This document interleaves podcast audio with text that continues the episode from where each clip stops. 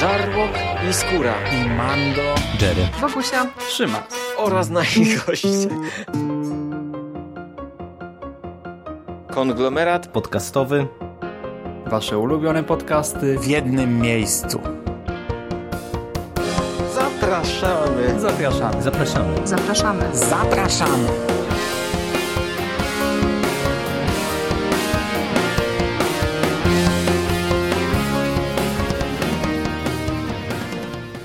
Cześć, z tej strony Michał Rakowicz, czyli Jerry. Witam Was bardzo gorąco w imieniu moim, ale także całej redakcji Konglomeratu Podcastowego, której to część przynajmniej usłyszycie w dzisiejszym odcinku, ze względu na to, że mamy do czynienia z odcinkiem specjalnym, z odcinkiem, który powstał z okazji trzecich urodzin Konglomeratu Podcastowego i rozpoczęcia, co za tym idzie, czwartego roku naszej działalności pod wspólnym szyldem. Trochę nam trudno było się doliczyć, ile tak naprawdę to już lat minęło, latka lecą. Tak naprawdę w trakcie trwania tego dzisiejszego nagrania przynajmniej raz chyba pada pomyłkowa data, ale nie przejmujcie się tam takimi drobnostkami. Myślę, że świętowania to nikomu nie popsuje. A w ramach takiego świątecznego prezentu, tego urodzinowego prezentu od nas dla Was, drodzy słuchacze, postanowiliśmy zrobić coś nietypowego.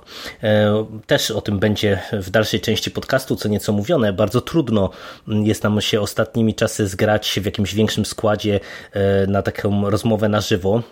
No a co za tym idzie, naturalną drogą był wybór podcastu opartego na wstawkach. No ale wiecie, robiliśmy już tego rodzaju nagrań bardzo dużo, no i zawsze powstaje pytanie, co tym razem, co, co zaproponować, co wyjątkowego możemy stworzyć. No i padł pomysł, abyśmy opowiedzieli Wam o czymś, o czym jeszcze w konglomeracie nie mówiliśmy.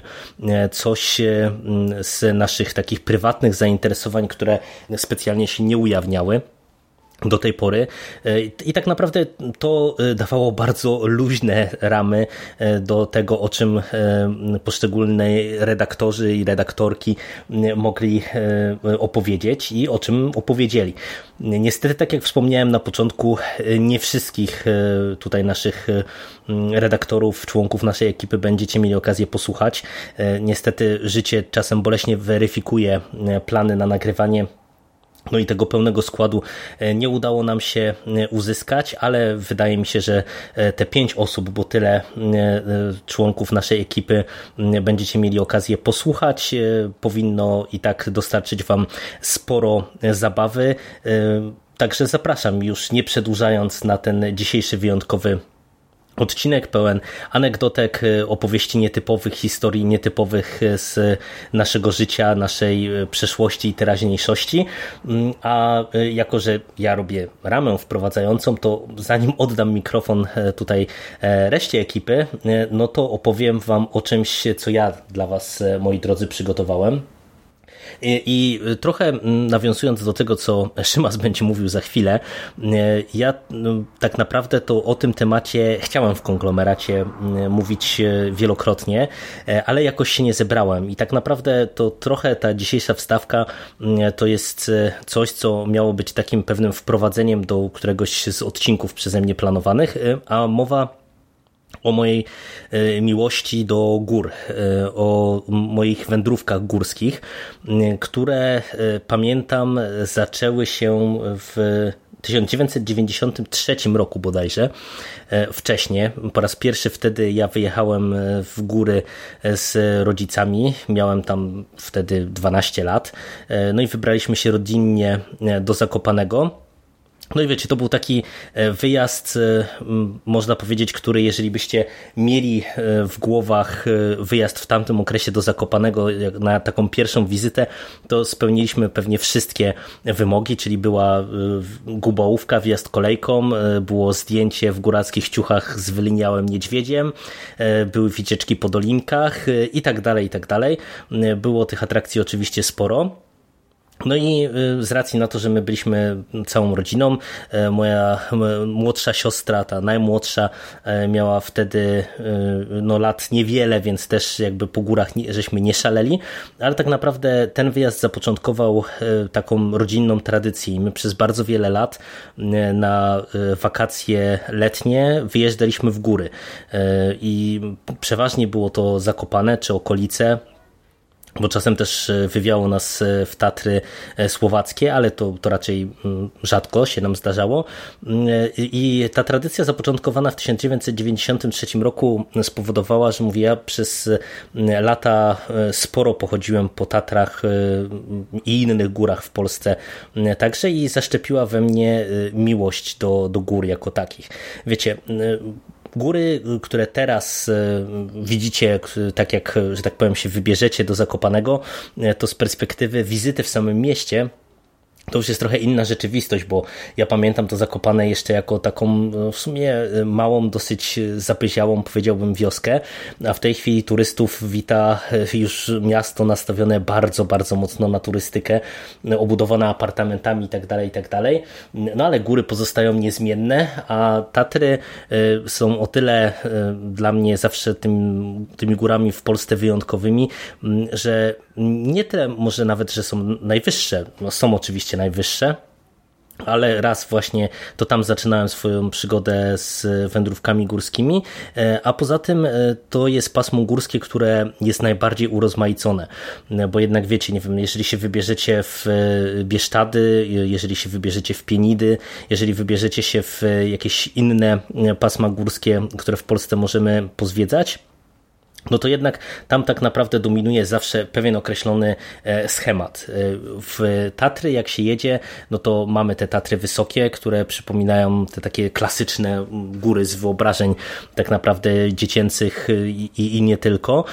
Mamy te góry takie, powiedziałbym, łagodniejsze, chociażby jak mamy Tatry zachodnie, ze stokami dużo łagodniejszymi, z podejściami często w lesie i tak dalej, i tak dalej.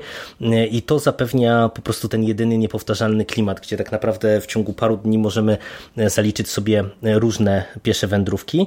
I wiecie, ja przez wiele, wiele lat najpierw jeździłem właśnie głównie w Tatry, później stopniowo zacząłem wyjeżdżać w jakieś inne pasma górskie. Zahaczyłem i o Ukrainę, i zahaczyłem o Alpy, no trochę udało mi się tych wycieczek odbyć, ale i tak zawsze te Tatry gdzieś tam w moim sercu pozostały i to jest swoisty paradoks, bo wiecie, ja początkowo wyjeżdżałem z rodzicami, później zacząłem wyjeżdżać sam, mimo że bardzo wiele w Tatrach widziałem, to cały czas nie widziałem wszystkiego, nie udało mi się zobaczyć wszystkich szczytów, czy być na wszystkich szczytach tak naprawdę tych najistotniejszych.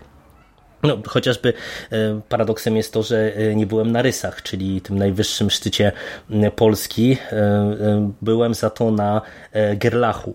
I to jest pierwsza z historii, którą bym wam chciał tutaj trochę przybliżyć, bo Gerlach to jest najwyższy szczyt Tatr, dwa tysiące sześćset pięćdziesiąt pięć metrów. Szczyt, który już od ładnych paru lat jest szczytem niedostępnym w takim otwartym rozumieniu, czyli nie można sobie po prostu na Gerlach wejść jakimś tam przysłowiowym tym czarnym czy czerwonym szlakiem, tylko jest to szczyt, który można odwiedzać, ale tylko i wyłącznie z przewodnikiem. Ja bodajże w roku dwa tysiące piątym albo dwa tysiące szóstym w ramach Festiwalu Ziem Górskich, to była jest taka impreza, która w Zakopanem odbywa się cyklicznie, wielki zjazd górali z różnych stron świata, festiwal głównie muzyczny, ale też pełen atrakcji towarzyszących i jedną z atrakcji tych towarzyszących właśnie w tamtym roku to były Dni Przewodnickie. To też była impreza, która towarzyszyła Festiwalowi Ziem Górskich przez parę lat, no i tam można było się pokusić o wejście z przewodnikiem między innymi na Mnicha, jeżeli dobrze pamiętam, i na Gerlach właśnie. Ja wybrałem Gerlach i kiedy przyszedł dzień wyjazdu, no to się okazało, że pogoda jest tak katastrofalna, że tak na dobrą sprawę to pewnie cały wyjazd nie dojdzie do skutku, no a my wtedy przyjechaliśmy tam z ojcem tak naprawdę tylko i wyłącznie, żeby z jednej strony uczestniczyć w tym festiwalu, no i z drugiej strony, żeby pojawić się na tym Gerlachu, czy ja wchodziłem akurat sam z przewodnikiem i tam jeszcze ze zorganizacją zorganizowaną ekipą. Zapadła decyzja ostatecznie, że jedziemy na tą Słowację, zobaczymy jak, jakie tam są warunki po, po słowackiej stronie. No i się okazało, że mogliśmy się na żywo przekonać, dlaczego Gerlach stał się szlakiem zamkniętym dla turystów w tym otwartym rozumieniu, bo pogoda była o tyle fatalna, że nic nie było widać praktycznie. Była mgła przez większość trasy, szczególnie powyżej już pewnego poziomu, to szliśmy w zasadzie w bardzo silnej mgle. I wiecie, jak poczytacie sobie o Gerlachu, to raczej wszyscy mówią, że to nie jest góra jakaś specjalnie trudna technicznie, tym bardziej, że mamy i klamry, i drabinki, i łańcuchy, czyli dużo tych zabezpieczeń takich twardych, które pomagają we wspinaczce. Jest trochę terenów eksponowanych, nawet ze sporą ekspozycją, ale tak naprawdę no jak się idzie z przewodnikiem, no to idzie się z piętym liną, więc wiecie, to ten poziom bezpieczeństwa jest dosyć wysoki, ale tym podstawowym problemem na Gerlachu to jest właśnie trudność związana z orientacją w terenie, dlatego że tak naprawdę ten szlak trochę wije się wokół wierzchołka i stopniowo się podchodzi na ten główny wierzchołek Gerlacha. No i y, podobno było bardzo dużo wypadków właśnie głównie przy załamaniach pogody. No, wiecie, w górach y, pogoda zmienia się y, często z minuty na minutę, o czym więcej zaraz za chwilę. No i to powodowało, że mimo, że ten szlak był wyznaczony, no nie dawało się uniknąć sporej liczby wypadków. Szlak zamknięto dla tego otwartego ruchu. No i ja wspinałem się w takich warunkach, że kiedy mam zdjęcie ze szczytu, to wygląda jakbym siedział w chmurze. Widać tylko i wyłącznie zdjęcie krzyża, który jest na szczycie i mnie i tak naprawdę nic ponadto. Dosyć surrealistyczne było to wrażenie. Ale i tak właśnie ze względu na to, że to jest szlak taki bardzo atrakcyjny dla kogoś, kto lubi góry, chociażby właśnie ze względu na to, co wielu lubi najbardziej, czyli właśnie mówię te łańcuchy, klamry i tego rodzaju zabezpieczenia, które powodują ten dodatkowy zastrzyk adrenaliny. No a poza tym mogę powiedzieć, że byłem na najwyższym szczycie Tatry. No to wszystko to powodowało, że ja miałem kupę, kupę frajdy w trakcie tego wyjazdu.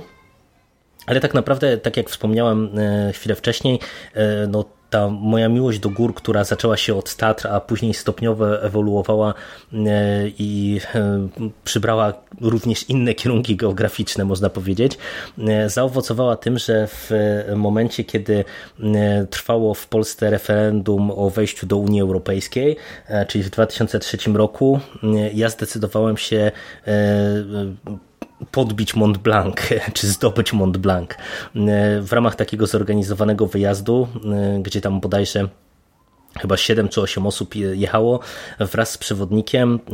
Wjechałem do, do Chamonix, aby zdobyć Mont Blanc, czyli najwyższy szczyt Europy. Mont Blanc ma cztery tysiące osiemset dziesięć metrów. Jest szczytem, który w ramach tej drogi takiej klasycznej jest relatywnie łatwym szczytem do zdobycia. Nie ma jakichś takich, wiecie, bardzo dużych trudności o charakterze stricte wspinaczkowym. No ale dla mnie to wszystko i tak była duża sprawa, duża wyprawa i tak naprawdę w trakcie tej wyprawy wyszło, jak bardzo ja byłem do niej nieprzygotowany, ale także wyszło, jak taka górska wyprawa jest pełna różnego rodzaju potencjalnych mniejszych lub większych niebezpieczeństw, na które w górach jesteśmy narażeni. Bo zaczęło się ostro już od samego początku. To był wyjazd, wiecie, taki, gdzie my żeśmy spali pod namiotami, całe jedzenie trzeba było nieść na plecach, jakieś tam kuchenki gazowe, wody, śpiwory i tak dalej, i tak dalej. Plus doszedł do tego jeszcze sprzęt, który otrzymaliśmy właśnie w ramach tej zorganizowanej wyprawy, czyli między innymi tam liny, raki, kaski, czekany i tak dalej, i tak dalej. No i to powodowało, że ja wam powiem, że tak ciężkiego plecaka to nigdy wcześniej ani nigdy później już ze sobą nie miałem, no a trzeba było mieć w perspektywie, że będziemy wchodzić prawie że do samego szczytu właśnie z takim obciążeniem. Nie ukrywam, że zaczęło mnie to trochę napawać przerażeniem, tym większym, że nagle, kiedy dojechaliśmy na miejsce, okazało się, że jesteśmy jeszcze przed sezonem i tak naprawdę kolejka, taki tramwaj, czy, czy taka kolejka elektryczna, którą dojeżdża się na dosyć dużą wysokość, bo to jest już ponad, z tego co ja pamiętam, dwa tysiące metrów czy dwa tysiące czterysta metrów nad poziom morza, no to ta kolejka nie chodzi i my żeśmy zaczynali prawie, że od, no od, od miasteczka u podnóża Mont Blanc, które tam ma, nie wiem, osiemset metrów nad poziom morza, czyli wiecie, mieliśmy w perspektywie prawie cztery kilometry przewyższenia, które trzeba było zrobić. No i ja widziałem, że też ten nasz przewodnik, organizator był ewidentnie zaskoczony tym faktem, że jeszcze ta kolejka nie chodzi, no ale cóż zrobić, takie mamy zdjęcie, kiedy w tunelu tej kolejki jest po prostu wielka łacha śniegu, taka, że prawie nie można było przez ten tunel przejść, także no taka rzeczywistość. No i wiecie, ruszyliśmy z tymi plecakami. Też założenie było takie, że jak podjedziemy tym tramwajem, to będziemy już spali w pierwszym schronisku, najprawdopodobniej, jak wszystko dobrze pójdzie, które jest na chyba tam bodajże trzy tysiące sto sześćdziesiąt metrów nad poziomem morza. Okazało się, że nie ma opcji, no bo wiecie, zaczynając z takiego poziomu, no to trzeba było nieźle drałować. No i skończyło się tak, że nocowaliśmy w namiotach obok jakichś sympatycznych Czechów, jakiejś czeskiej ekipy, która też w tamtym okresie Mont Blanc zdobywała. Po prostu na jakimś tam piargu, na, na takim płaskim kawałku terenu. No i ja zacząłem się troszeczkę obawiać, bo ta pierwsza noc to było coś dla mnie traumatycznego. Wymarzłem po prostu holendarnie, wiecie, to, to był czerwiec, jeżeli ja dobrze pamiętam. No ale w górach okazało się, że jest przeraźliwie zimno i mimo, że ja byłem częściowo przygotowany na taką okoliczność, no to tylko częściowo. No ale nic, trzeba się było zebrać, idziemy do schroniska, postój w schronisku i idziemy dalej w górę do tego schroniska głównego Gouthier, które jest położone już trzy tysiące osiemset metrów nad poziom morza. I pierwsze takie solidne z mojej strony przerażenie było związane nie wcale z ekspozycją, tylko z miejscem, które się nazywa Grand Couloir, które jest potocznie nazywane żlebem śmierci, o czym się dowiedziałem post factum, no bo się okazało, że na tej drodze klasycznej jest taki dosyć potężny żleb do pokonania, który słynie z tego, że w okresie roztopów zaczyna wypuszczać bardzo dużo kamieni. Wiecie, kiedy on jest pod śniegiem, kiedy jest zlodowaciały, no to tak naprawdę idzie się nam bezpiecznie, ale w tym okresie letnim tak naprawdę zaczynają spadać bardzo, bardzo duże kamienie i bardzo dużo tych kamieni. No i powiem wam szczerze, że to była naprawdę solidna przeprawa, mimo że to nie jest wcale jakiś długi odcinek tej trasy do pokonania, bo to jest, wiecie, tam dosłownie paręset metrów czy, czy dziesiąt tam metrów. Ale napędziło nam to strachu. Tak naprawdę, gdybym ja wiedział wiele rzeczy, które już wiedziałem po tej wyprawie, to ten strach byłby jeszcze większy, bo z tego co pamiętam, to ledwo co wróciłem, no to wiecie, to też jest tak, że jak coś się nam przydarzy, to później się zwraca uwagę na, na te, takie jakieś tam newsy okolicznościowe. I krótko po powrocie się dowiedziałem, że zginęło tam dwóch e, turystów właśnie po uderzeniu od kamienia, także no, było grubo. E, no ale summa summarum e, doszliśmy do tego ostatniego schroniska. E, już wiecie, podchodzi się w dosyć dużym śniegu. Dla mnie no to była też przygoda, no bo wiecie, wyjazd zorganizowany, ale ja tak naprawdę nigdy nie chodziłem w rakach, nigdy nie chodziłem szczekanem. Pierwszy raz chodziłem w, spięty liną. To wszystko było dla mnie nowe i tak naprawdę no trzeba było się uczyć na żywo, no bo my dosłownie w parę dni pokonywaliśmy całą drogę na szczyt. To schronisko, które już było na, na, tej, na tym finalnym etapie, schronisko, które jak się okazało już nie istnieje, zostało zastąpione nowym schroniskiem, bodajże chyba w dwa tysiące trzynastym roku zupełnie zmieniono jego wygląd. No to jest takie typowe schronisko górskie, bardzo spartańskie warunki, no jakby nie ma żadnej obsługi z oczywistych względów, nie ma żadnych jakichś tam posiłków wydawanych i tak dalej, i tak dalej. No ale my już zmęczeni padaliśmy na twarz po, po tym wszystkim, poszliśmy od razu spać, znowu przemarzliśmy przeokrutnie, no i o godzinie tam bodajże trzecia trzydzieści rozpoczęliśmy już ten atak szczytowy na Mont Blanc. Ja mówię szumnie atak szczytowy, no, no bo w sumie no, to był atak szczytowy, ale tak jak wspominam, tak naprawdę to nie jest jakaś bardzo trudna technicznie droga. Tak naprawdę trudności wynikają z dwóch rzeczy. Po pierwsze z dużego stopnia zlodowacenia, bo idzie się dosyć ostro pod górę i tam są, ten śnieg cały czas jest oświetlany słońcem dosyć silnym, czyli w ciągu dnia ta warstwa wierzchnia się topi i lodowacieje, więc trzeba naprawdę było dosyć umiejętnie chodzić w tych rakach i z tym czekanem, żeby po prostu nie zjechać, nie pociągnąć za sobą resztę ekipy. No i do tego mamy trochę eksponowanych elementów trasy, gdzie ta ekspozycja jest duża, czyli idziemy gdzieś tam nad przepaściami, ale tak naprawdę idzie się cały czas wydeptaną ścieżką w śniegu i to jest znowu kolejny element, gdzie gdybym ja wiedział pewne rzeczy, które wiem już post faktum, to pewnie tak spokojnie bym nie szedł, dlatego że po pierwsze okazało się, że część tej trasy szła takimi no nawisami śnieżnymi. Ja w ramach teasera tego dzisiejszego nagrania wczoraj na Facebooka Konglomeratu wrzucałem takie zdjęcie, gdzie dwoje z naszej ekipy idzie takim nawisem śnieżnym. Wiecie, jak się podchodziło w górę, to się szło po takiej zupełnej ścieżce i nagle, kiedy my żeśmy zaczęli schodzić i ja zobaczyłem, po czym my żeśmy w zasadzie szli, że to wszystko mogło tak naprawdę zjechać, co się zdarza, bo też okazało się, że to jest jedna z przyczyn właśnie wypadków na Mont Blanc, czyli że ta ścieżka, która jest wydeptana, idzie po prostu po, po jakimś takim terenie, który stopniowo traci podparcie i, i na przykład można zjechać w dół, oczywiście.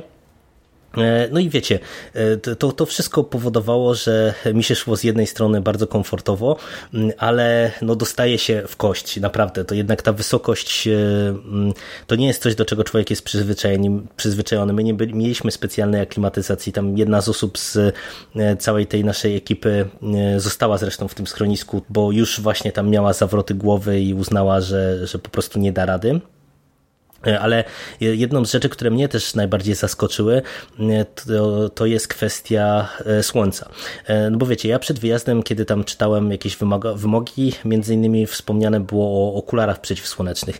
I ja tam stwierdziłem, że w zasadzie to przecież po co mi okulary przeciwsłoneczne, nigdy ich nie używam, nie lubię, bez sensu. Kupiłem na ostatnią chwilę i podejrzewam, że mi to życie uratowało, bo szliśmy akurat w takich warunkach pogodowych, że po prostu było pełne słońce i ja się tak spiekłem jak nigdy w życiu. Po prostu cała twarz mnie bolała, nos miałem czerwony, no prawie że do krwi spieczony, że się tak wyrażę, a gdyby nie okulary, to pewnie ja już bym w dół nie zszedł, bo po prostu naprawdę poziom tej insolacji to jest coś niesamowitego. No ale tak, summa summarum dotarłem na ten Mont Blanc, dotarliśmy z, razem z tą ekipą czeską, bo oni szli tuż przed nami. Fantastyczne przeżycie, mówię, w tym, w tych warunkach widokowych zupełnie przeciwstawnych do tego, co później miałem na Gerlachu. To naprawdę była ogromna przyjemność. No i wiecie, wspomniałem, że jeszcze nawiążę do warunków atmosferycznych zmiennych w górach. Cała ta wyprawa stała pod znakiem dobrej pogody, ale kiedy już schodziliśmy, a naprawdę byliśmy wycieńczeni, zmęczeni, no bo to wiecie, posiłki to nie jest nic specjalnego na, na takiej wyprawie. Zmęczeni, wykończeni fizycznie, umęczeni tym słońcem, przy, przypaleni słońcem i tak dalej. No i trzeba było schodzić. I na samym zejściu, już na tym ostatnim odcinku, e, złapała nas przeraźliwa burza. My musieliśmy zostać w takim dosłownie kamiennym e, baraku, który właśnie służy na taką okoliczność. I nic z tego nizowego, po prostu pogoda się załamała i złapała mnie e, wtedy jedna z największych burz, jakie wspominam. Kilka razy w górach mnie burza złapała, ale to chyba było coś e, najbardziej niesamowitego. No i tak, no, tak zdobyłem najwyższy szczyt Europy. Mówię, nie jest to pewnie jakiś oszałamiający sukces, bo, bo mówię, można to zrobić dosyć spokojnie, jeżeli ma się jaką taką kondycję, ale dla mnie zawsze to było jakieś tam ukoronowanie tych moich górskich wędrówek, mimo że tak naprawdę ja nigdy do samej wysokości takiego pociągu nie miałem. Dość powiedzieć, że jednym z moich ulubionych szczytów, na których byłem, jest Kościelec, o którym się śmieję, że to jest taki szczyt Góra Przeklęta, położony, wiecie, nad Doliną Gąsienicową, taki ten ząb, który możecie zobaczyć na zdjęciach.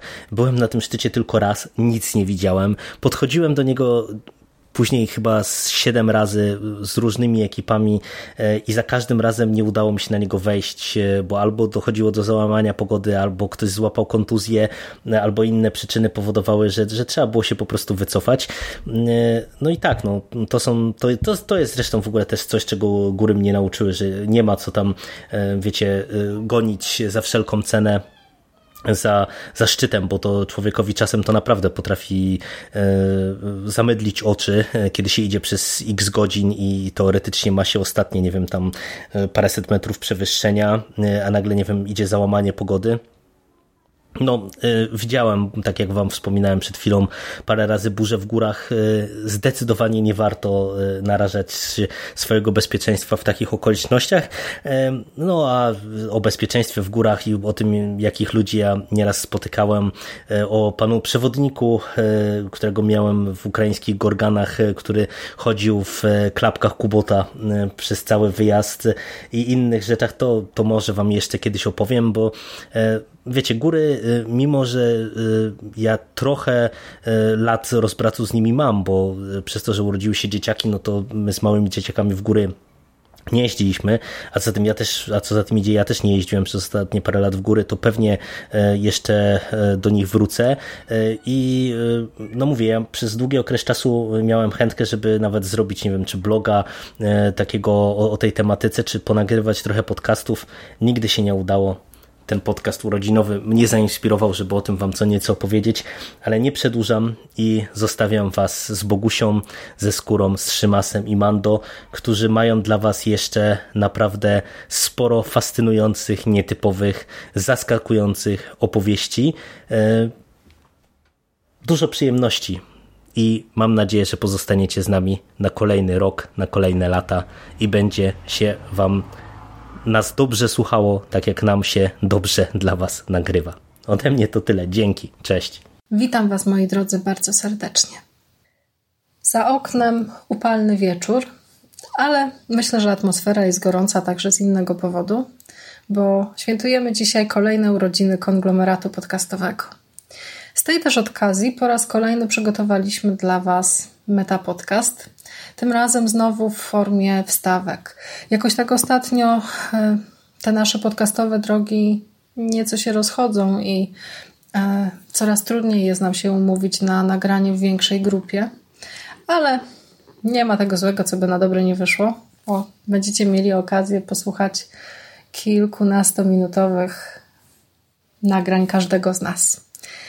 I muszę wam się przyznać, że to nagranie jest chyba jednym z trudniejszych, jakie przyszło mi przygotowywać. Bo chłopacy wpadli na taki pomysł, żebyśmy tym razem opowiedzieli wam coś, czego jeszcze na nasz temat nie wiecie. Takie konglo, jakiego jeszcze nie znacie. A z mojej perspektywy jedną z najtrudniejszych rzeczy, o jakie można mnie poprosić, to to, żebym powiedziała parę słów o sobie. To już wolę recenzować jakieś powieści Olgi Tokarczuk albo inne jakieś trudne lub łatwe dzieła. Opowiadanie o sobie przychodzi mi ze sporym trudem i wydaje mi się, że w naszej ekipie chyba tylko Skóra jest mistrzem dygresji. Znaczy, tak mi się wydaje. Jestem pewna, że ta jego wstawka wypadnie chyba najlepiej. I tak zastanawiając się nad tym, o czym też mogłabym wam powiedzieć, to przyszło mi do głowy to, że bardzo często przydarzają mi się takie sytuacje, że ludzie patrząc na mnie na siłę starają się wtoczyć mnie w jakieś schematy. Na takiej zasadzie, że na przykład przychodzi jakiś klient do księgarni i widzi taką uśmiechniętą, radosną osobę i spodziewa się, że no jakie rzeczy na przykład ja mogę czytać. Jakieś romanse albo coś takiego właśnie pogodnego, lekkiego, komediowego. I nagle zaczyna się taka rozmowa o horrorach, o jakichś tam strasznych filmach, o torturowaniu w książkach i nagle te wszystkie wyobrażenia, które w jego głowie się zrodziły, zderzają się z rzeczywistością. I zawsze w takich sytuacjach mm, odczuwam pewien rodzaj takiego wyjątkowego zaskoczenia i wyjątkowej dumy, że udało mi się kogoś zadziwić tym, jaka jestem. I kiedy myślałam sobie o tym, o czym Wam opowiem, to właśnie przyszła mi do głowy taka sytuacja z takim klientem, który przychodzi i sobie coś wyobraża. A ja okazuję się kimś zupełnie innym. Mam nadzieję, że po tym nagraniu też będziecie trochę chyba zaskoczeni. Chciałabym, żeby tak było.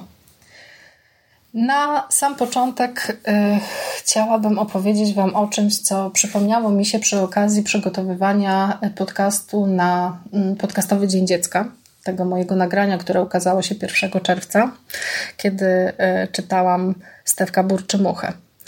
Y, jakoś tak dziwnie w mojej pamięci zatarło się to, że kiedy chodziłam do szkoły podstawowej, to bardzo często brałam udział w konkursach recytatorskich. To y, były naprawdę bardzo dziwne sytuacje, bo ja jestem generalnie osobą dość nieśmiałą. I y, jak sobie przypominam małą Bogusię wchodzącą na scenę i recytującą jakiś wiersz, to, to są właśnie jakieś takie wspomnienia, które mm, napawają mnie naprawdę dziwnymi uczuciami, bo y, tak sobie myślę, że łatwiej jest występować przed swoimi kolegami, koleżankami z klasy, no bo tych ludzi się zna, a takie sytuacje właśnie jak się wchodziło na scenę w Miejskim Domu Kultury w galowym stroju i patrzyło na tych wszystkich ludzi zebranych, zgromadzonych, na tych nauczycieli, w ogóle na tę komisję, która cię oceniała i słuchała uważnie tego, co mówisz, to to były w ogóle jakieś takie abstrakcyjne sytuacje. Z tym, z tą moją recytacją to wiąże się też jeszcze jedno wspomnienie, które a, przychodzi mi na myśl, czyli to, że a, dostałam się do ogólnopolskiego konkursu. Tam były różne szczeble, po których trzeba było się wspinać. A, tutaj e, wojewódzki, potem ogólnopolski. Wcześniej jeszcze były eliminacje szkolne.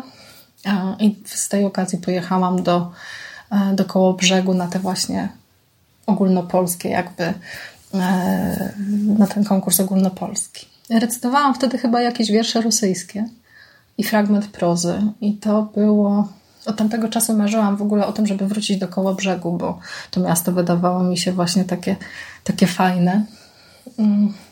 I teraz jak ten temat powrócił właśnie przy okazji Podcastowego Dnia Dziecka, to sprawiło mi to nagrywanie taką ogromną frajdę, że właściwie nagrałam ten odcinek już za drugim razem. Za pierwszym po prostu wysiadła mi komórka i nie mogłam zrobić tego od razu. Ale jestem pewna, że gdyby nie te problemy techniczne, to udałoby mi się to zrobić na jednym wdechu. To coś w ogóle niesamowitego. Zresztą jeśli chodzi o te moje przygody z mówieniem, to ja z tego co pamiętam od zawsze chciałam być albo aktorką, albo y, dziennikarką radiową. To w pewnym stopniu się realizuje, bo z jednej strony skończyłam studia dziennikarskie i nagrywam podcasty, czyli gdzieś tam Ten, ten, ten podcasting, który jest takim jakby rodzajem ukierunkowanego mówienia, no to w, w pewnym stopniu zastępuje mi ten e, niespełniony sen o e, radiowym dziennikarstwie. E, troszeczkę nie wystarczyło mi samozaparcia, bo pamiętam też takie sytuacje, że w podstawówce i w liceum też już później zdarzało mi się bardzo często rozśmieszać moich kolegów i moje koleżanki e, ze szkoły tym, że udawałam głosy. E, potrafiłam naśladować nauczycieli, niektórych właśnie z moich, z moich znajomych. I te, z tego wychodziły naprawdę bardzo dziwne, komiczne sytuacje. Pamiętam jeden taki moment, kiedy e, udawałam m, nauczycielkę prowadzącą zajęcia z chemii e, głosem, mówiącą głosem Kaczora Donalda i moi koledzy bardzo się pokładali za każdym razem, kiedy ona miała taki charakterystyczny zwrot, którym się posługiwała podczas prowadzenia lekcji i za każdym razem, kiedy na lekcji ten, ten zwrot padał, to wszyscy się do siebie dziwnie uśmiechali. Miałam też właśnie taki jakiś zawsze lekko komediowe, kabaretowe zacięcie. I nawet trochę żałuję, że nie poszłam w tym kierunku i nie...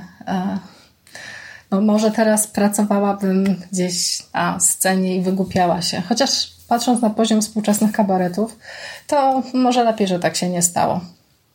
Bo nie wszystkie z nich są e, śmieszne. Chociaż i takie się zdarzają. Może ja byłabym w tej grupie e, właśnie fajnych kabaretów, fajnych kabareciarzy.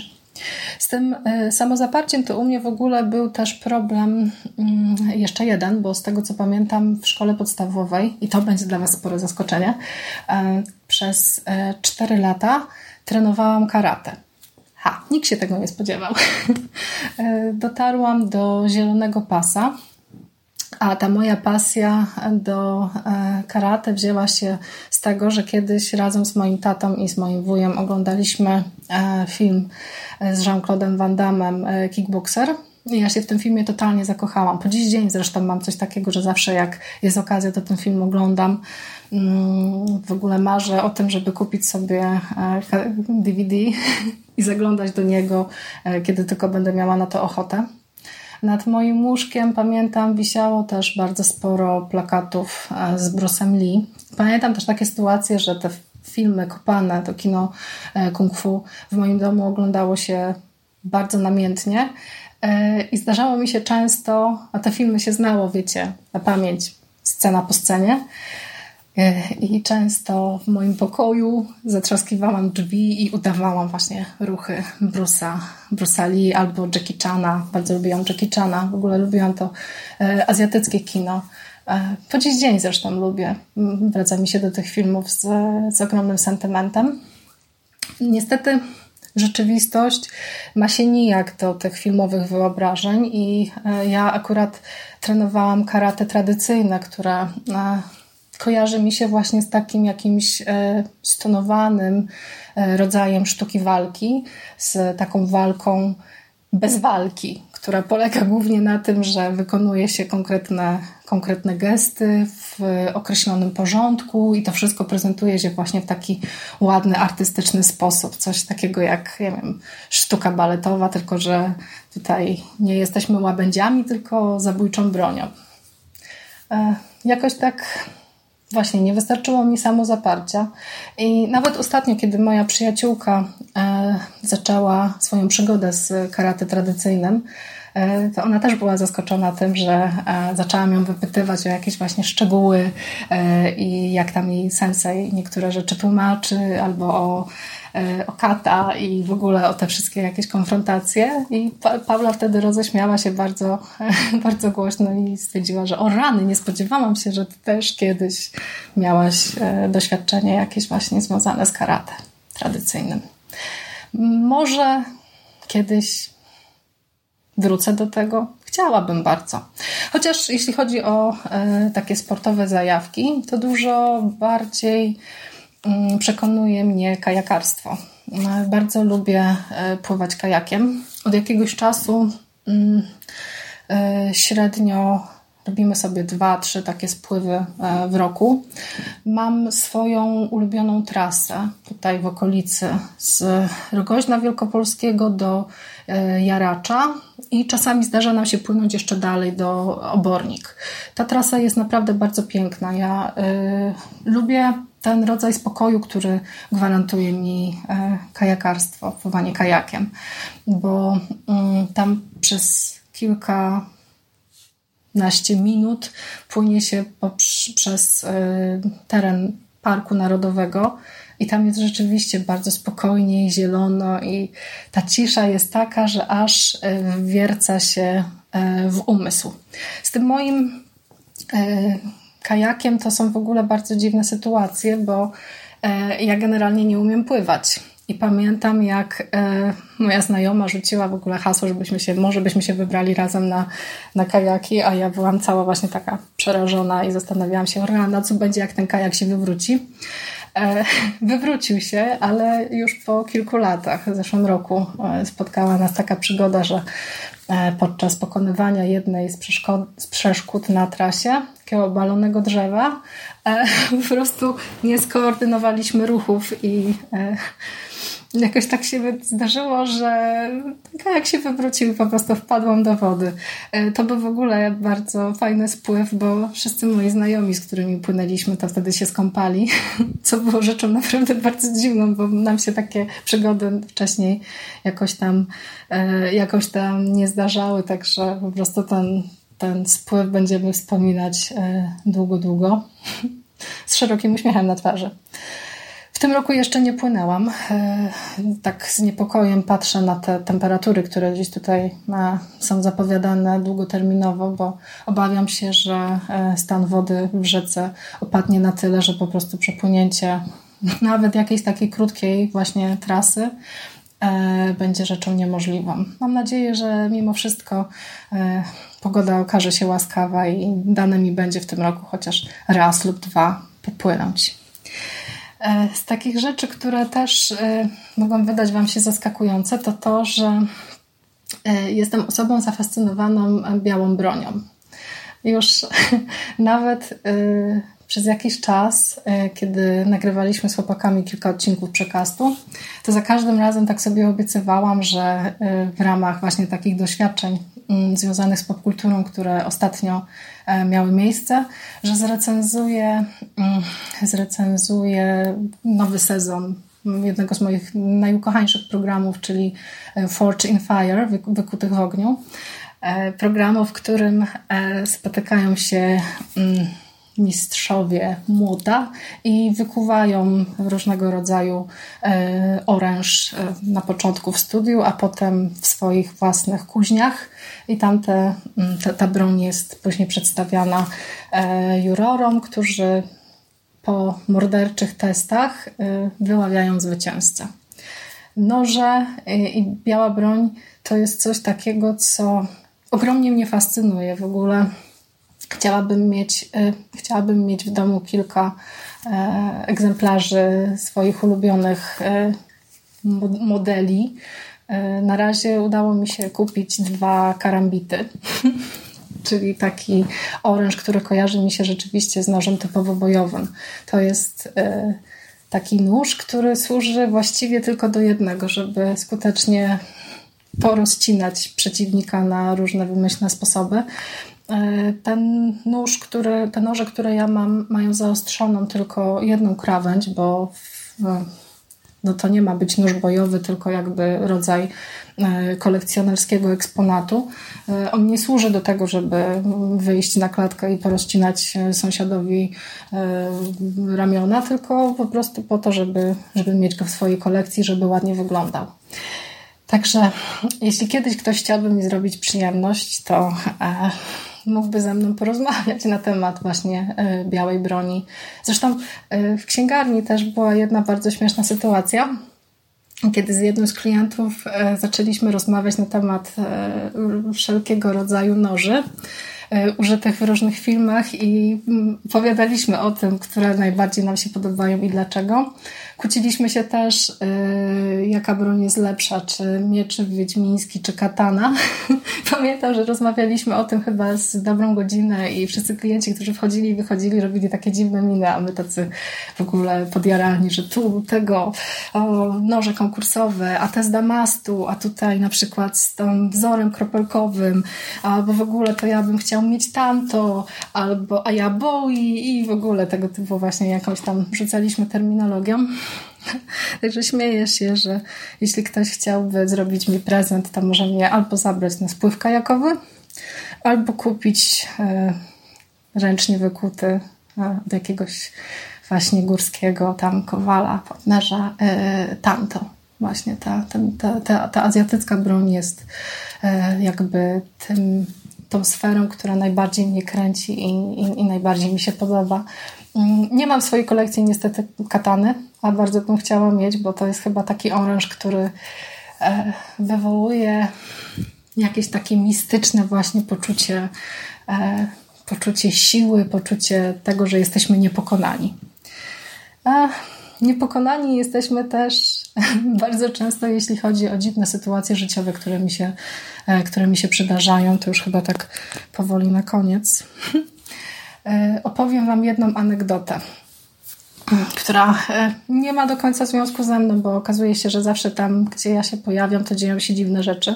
A to się zaczaskuje w toalecie w centrum handlowym, a to podczas spotkania z pisarzem w ogóle wynikają jakieś dziwne sytuacje. Pojechałyśmy z moją koleżanką Magdą na poznańskie targi książki i miałyśmy jeden cel, jeden konkretny cel. Miałam ja konkretnie. Zrobienie sobie zdjęcia z Jakubem Małeckim. Każdy z Was, kto widział, jak wygląda Jakub Małecki, doskonale rozumie, dlaczego kobiecie zależy, żeby to zdjęcie było ładne. No. Podeszliśmy do autora po autograf, po zdjęcie. Zdjęcie zrobiliśmy i odchodzimy i zaglądamy do tego telefonu i stwierdziłam, że nie, no wyglądam strasznie. Co to w ogóle za zdjęcie? Jakieś takie rozmazane, brzydka mina. O, nie, nie chcę. No ale nie miałyśmy już zbyt dużo czasu, bo impreza powoli się kończyła. To poszłyśmy usiąść sobie, wypić kawę na spokojnie.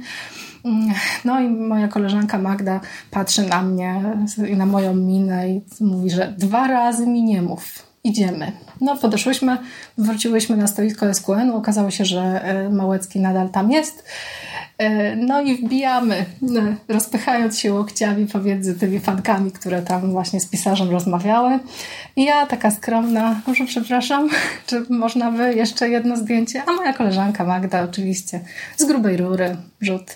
Bo koleżanka składa reklamację i jej się nie podoba zdjęcie. Małecki na pewno nas zapamiętał jako te dwie szalone, które składały reklamację, bo zdjęcie było nieładne.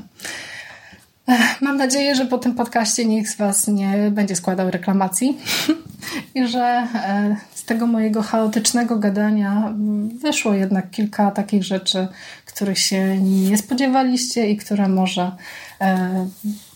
wydały się Wam ciekawe. No to co? sto lat dla konglomeratu i sto lat dla wszystkich słuchaczy. Gorąco Was pozdrawiam. Cześć!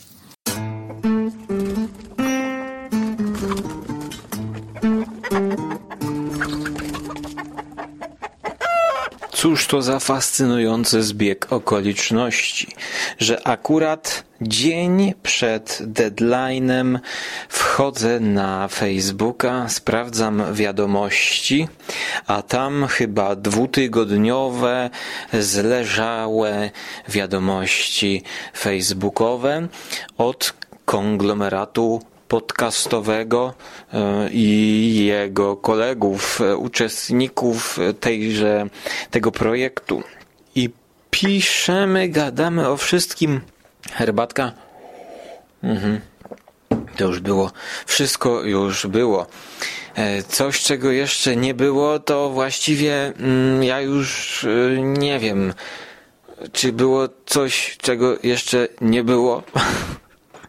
Trochę taki postmodernizm podcastowy, taki post, postmode, post, post, podcasting, postpodcasting, o, czyli wszystko już było, już montaże były, słuchowiska były, wszystkie formy były zjedzone, wywiady, vlogi, audiovlogi, montaże, audycje muzyczne z muzyką.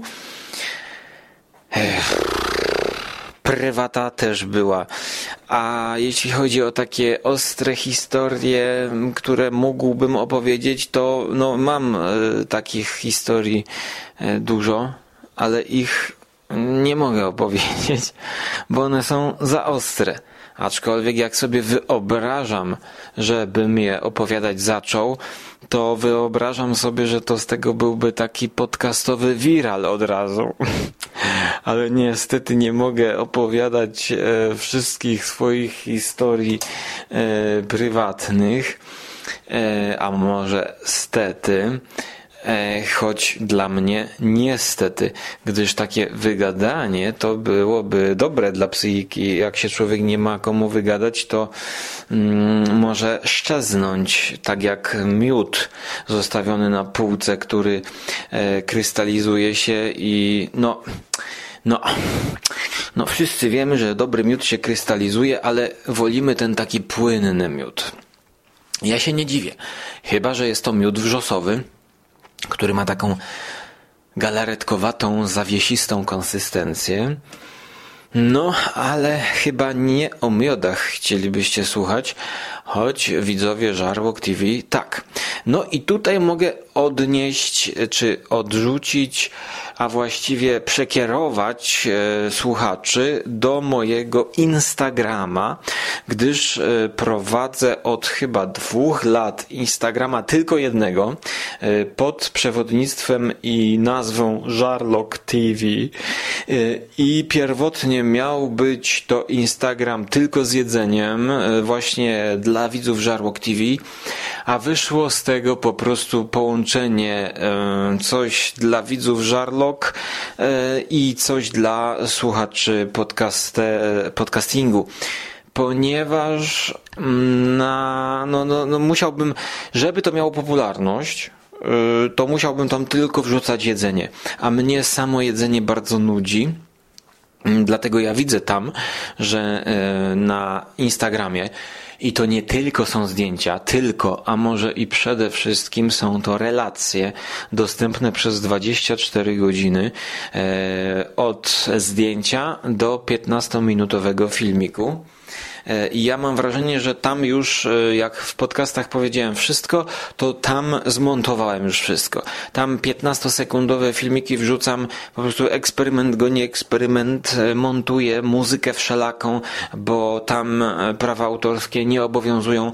Jeżeli zażyczę sobie i zamarzę mieć Floydów, to jakąś scenę, którą nagrałem przypadkiem, idąc ulicą, mając przy sobie tylko telefon komórkowy, nagrywam, pyk, montuję, idzie to szybko, to jest energiczne, to jest, to jest taki szkicownik, powiedziałbym, choć rekordem, rekordem były relacje piętnastosekundowe, nad których montażem siedziałem no pięć sześć godzin, to pamiętam piętnaście sekund, sześć godzin, tak mi się podobał materiał i piosenka. Do tego korekcja koloro, koloru e, i tak wyszło tyle czasu. E, no i właściwie to tam można słu- szukać między słowami jakichś ciekawych historii. Podcasty, jak nowe się pojawiają, to czasami tam zajawki dawałem, e, co zostało nagrane, co zostanie puszczone. Również tam się pojawiają zapowiedzi, co będzie w odcinku Żarłoka, który regularnie okazuje się co tydzień. Czasami nawet nowe, bonusowe odcinki się pojawiają. To cztery lata już chodzi ten Żarłok. No i tam właściwie są zdjęcia, jak zrobię jakieś zdjęcie na ulicy, zwierzęta, psy, koty.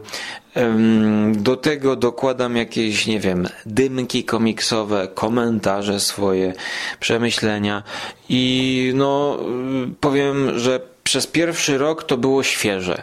Teraz mam wrażenie, że już się powtarzam i że już nic nowego tam się nie wymyśli i nic, już że całkowicie wyeksploatowałem te formy i poznałem to. No i już nie jestem tak zadowolony z tej twórczości, to nazwijmy, jak w pierwszym roku działalności. Niestety pierwszy rok nie został zapisany, ponieważ dopiero od jakiegoś czasu Instagram wprowadził archiwum tych relacji. Więc ja mam całe archiwum tych relacji, może nie wiem, od ośmiu miesięcy, jakoś tak. I to jest trochę minus, bo one znikają po dobie, ale ja chciałbym mieć i wiedzieć to, co wrzuciłem. No i e, taki coś, pamiętnik nazwijmy to. No i, i ja to y, mam, no ale nie wszystko. Te najlepsze, no jak zwykle najlepsze padły. No więc ci, którzy oglądali, byli na bieżąco, to są yy, wyróżnieni, bo pamiętają tamte dobre czasy, które już no nawet nie są udokumentowane, choć kilka tych relacji, czyli piętnastosekundowych filmików mam na dysku gdzieś, yy, bo po prostu nie kasowałem, montowałem i yy, zostawiałem kopię, yy, no ale tam było też dużo zdjęć, różnych filmów przyrodniczych skompilowanych na przykład w ten sposób. Słucham sobie Radia Tok F M audycji Wierzę w zwierzę. Słyszę, że kobieta mówi o jakimś dziwnym zwierzaku. No to wchodzę na YouTube'a. Szukam po angielsku, jak się nazywa ten zwierz. Wynajduję jakieś filmiki z National Geographic, żeby była jakość H D. Ściągam.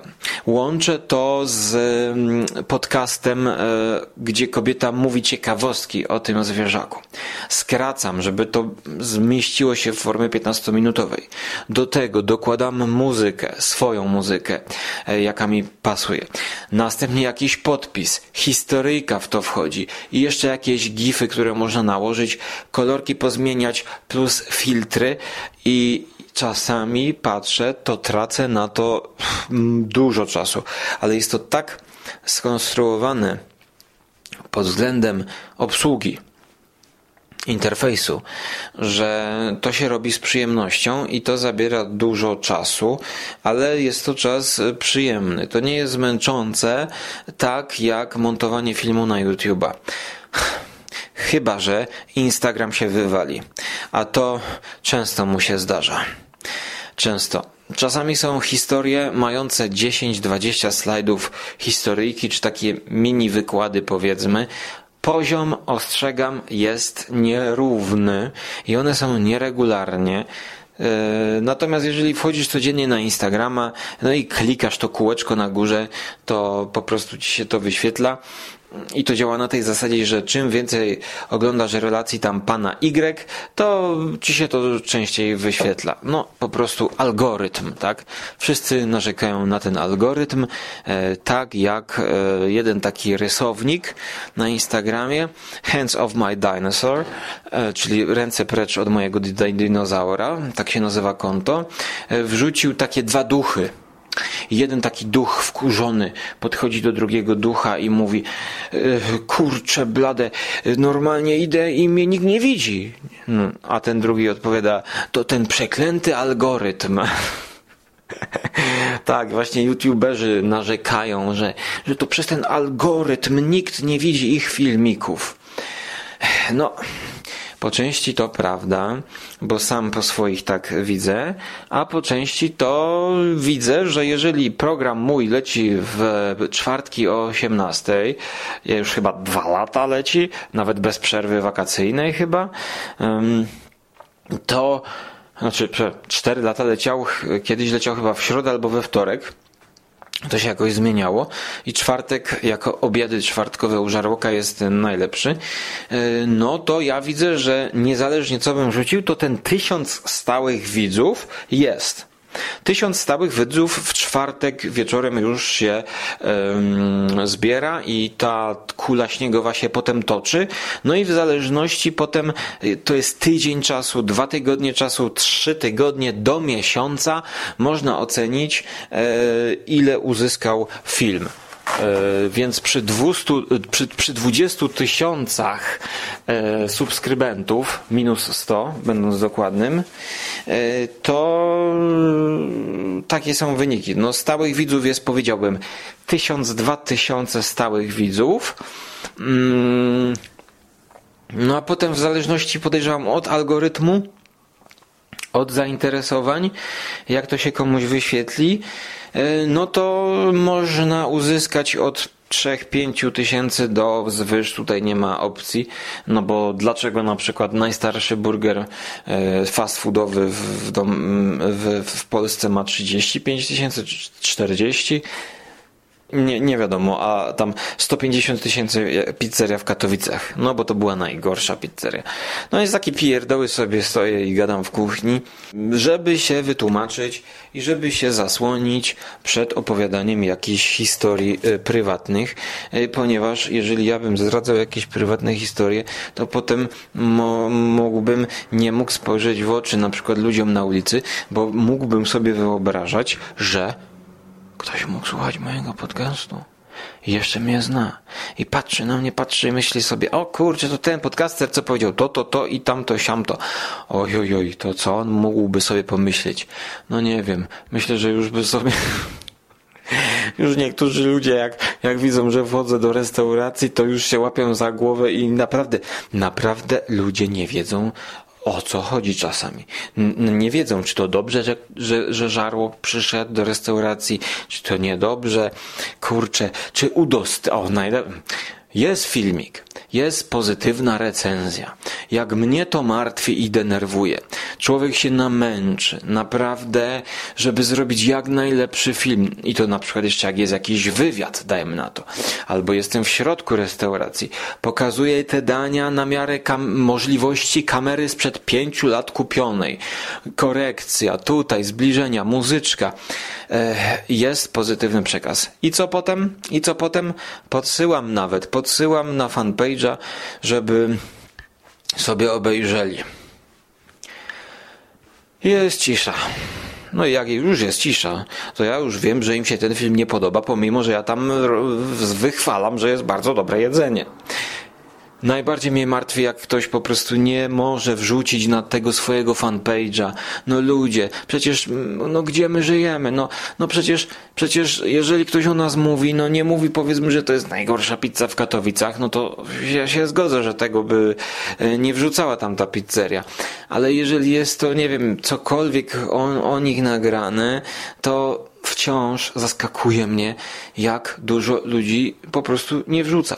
No to dlatego, że oni mają swoją koncepcję na e, swojego fanpage'a, e, które notabene fanpage'e po prostu umierają, umierają, bo nikt nie siedzi tam na fanpage'ach, wszyscy siedzą na Messengerze i to jest strata. To jest strata dla tej restauracji, ponieważ jeżeli restauracja nie udostępni mojego filmiku, to on będzie miał mniejszy zasięg, bo jej fani nie obejrzą. Yy, którzy śledzą jakoś tego fanpage'a. A podejrzewam, że głównie fani by obejrzeli yy, na udostępnionym takim filmiku na fanpage'u, bo tam jest ile, nie wiem, z dwadzieścia trzydzieści i ktoś sobie może myśleć, no lepiej nie brudźmy naszego nieskazitelnego wizerunku tym filmikiem z YouTube'a jakiegoś szaleńca, idioty, bo my mamy taki elegancki fanpage, tutaj płacimy fotografowi trzysta złotych za jedno zdjęcie kotleta, gdzie y, zaangażowanie odbiorcy, jak, jak patrzy na to zdjęcie, jest po prostu y, nieporównywalne do filmu, gdzie jest jakaś historia i dziesięciominutowy pokaz tego dania, opowieść, jak ono smakuje. Y, no, no, no, bo, no bo facet może głupio wygląda, ma dziurę między zębami. Ja tego nie potrafię po prostu zrozumieć. Nie potrafię. Zdarzają się naprawdę pozytywne wyjątki. No, jeden gościu z food trucków um, akurat jest po szkole marketingowej i facet był piarowcem kiedyś i rozmowa z tym człowiekiem i kontakt to naprawdę yy, po prostu facet wiedział, o co chodzi. Zarówno przed kamerą czuł się yy, czuł się dobrze i wyśmienicie, Mm, ale też przede wszystkim jeśli chodzi o kontakt właśnie na zasadzie, nie wiem, dziennikarz, no bo ja się nazywam dziennikarzem jedzeniowym, bo, bo tak, to, tak to działa, Żarłok T V, no nikt mi nie płaci za to, żeby przyjść, więc to są po prostu stricte kuźwa recenzje, gdzie rzetelność dziennikarska jest dotrzymywana do, do bólu. Jeżeli byłby jakiś film sponsorowany, to oczywiście byłoby to zaznaczone, tak? Ale wciąż wiele ludzi się zastanawia, ile mu zapłacili, a czy on dostał za darmo tego kotleta, czy nie dostał za darmo. O matko, no to a czy ktokolwiek zastanawia się, czy bilet do kina recenzenta filmowego był za darmo? Albo jak on pracuje w redakcji, to, to mają za darmo, idą do cinemy i mają wszystko za darmo, mają muzea za darmo, filmy, książki za darmo. No to, czy to wpływa na jego opinię, jak facet pisze w gazecie? No, no nie wpływa. Zapewniam was, że naprawdę, jeżeli ktoś mi postawi kotleta za dwadzieścia złotych, to, to nie wpływa na recenzję, a nikt nie stawia tego kotleta, bo najwyżej częstują i to wtedy, kiedy jest forma recenzji. przepraszam, nie recenzji właśnie, tylko wywiadu. Więc jeżeli jest wywiad, to wtedy nie ma formy recenzji, bo ja wchodzę do Budy na przykład i tam rozmawiam z kucharzami i on mi serwuje coś i ja nie mówię, no wie pan, tutaj bym w lewo w lewo ukisił rzutkiewkę, a w prawo bym zakręcił fileta. No po prostu wtedy jest rozmowa, wywiad przy jedzeniu. Chodzi o to, żeby wyciągnąć informacje od tego człowieka, żeby coś powiedział, swoją historię, żeby ludzie go poznali, tak? Więc nawet jeżeli on by mi podał, no nie wiem, mu kiszony taboret, to obróciłbym w to żart i nie wystawiłbym oceny jeden na dziesięć. Tak to działa, tak to się kręci.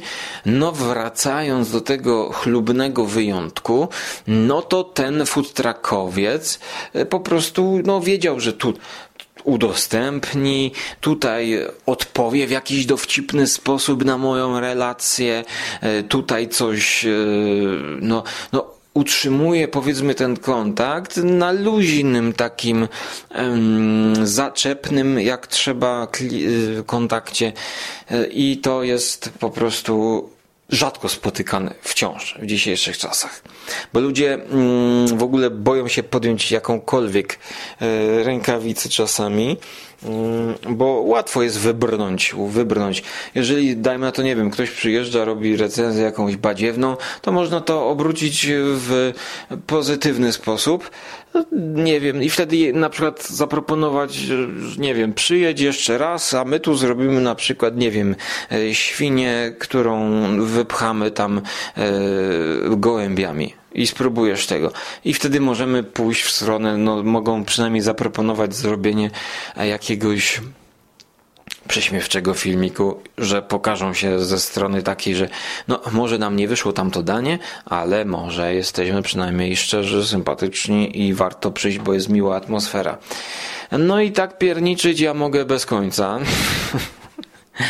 Ale dwadzieścia minut na tematy po prostu Yy, beztematowe to wystarczy, bo ostatnio sobie kolano, właściwie nie wiem co, nadciągnęło się samo, wiązadło w kolanie coś puściło, no i tak to się skończyło jak ta audycja, że ja już nie mam siły chodzić, montować, ja, ja nie mam siły montować audycji, nie mam siły montować filmów, nie mam siły powoli już robić tego żarłoka, chociaż to jest jedyna rzecz, która sprawia mi naprawdę wielką przyjemność.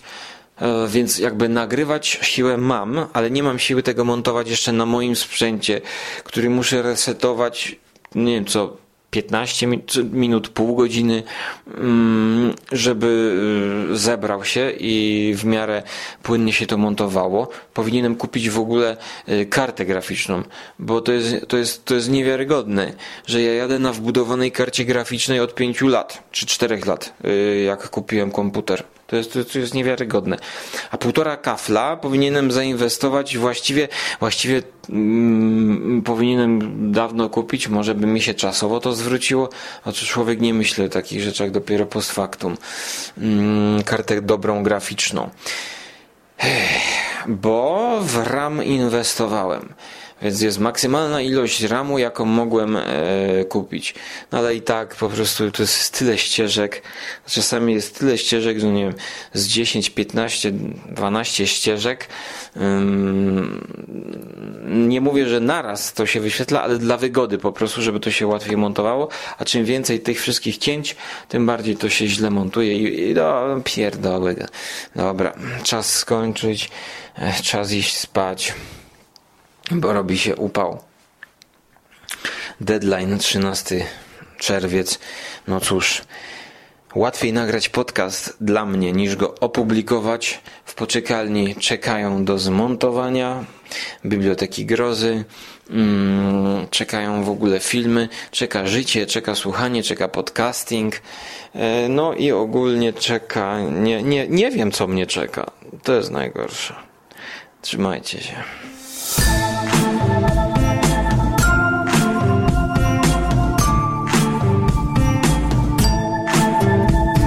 Żarłok siedzi u babci i je cukierki na kolację.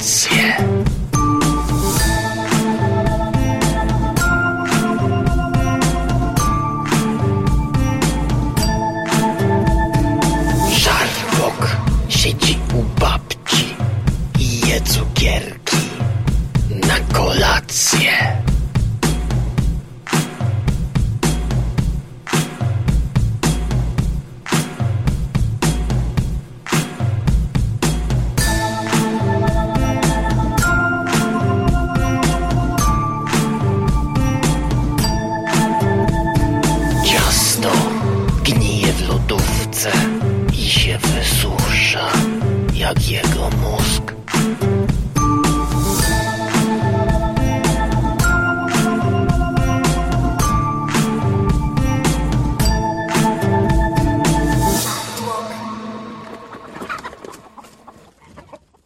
Witam w konglomeracie podcastowym, czyli na platformie, albo i nie. Dzisiaj zaczniemy trochę inaczej, zwłaszcza że prawdopodobnie nie otworzę tego odcinka, tylko usłyszcie mnie gdzieś w środku.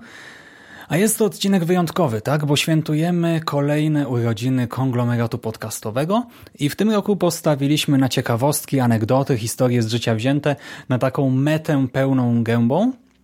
Ten pomysł był bardzo luźny, ciekawy, ale też jest to coś, co trochę ciężko ugryźć, nie? No bo gdy ma się taką totalną wolność, mamy opowiedzieć po prostu o czymś takim osobistym, o czym jeszcze nie wspominaliśmy na łamach no, czy to Konglo, czy naszych innych projektów, no to tak nie do końca wiadomo, w którą stronę pójść.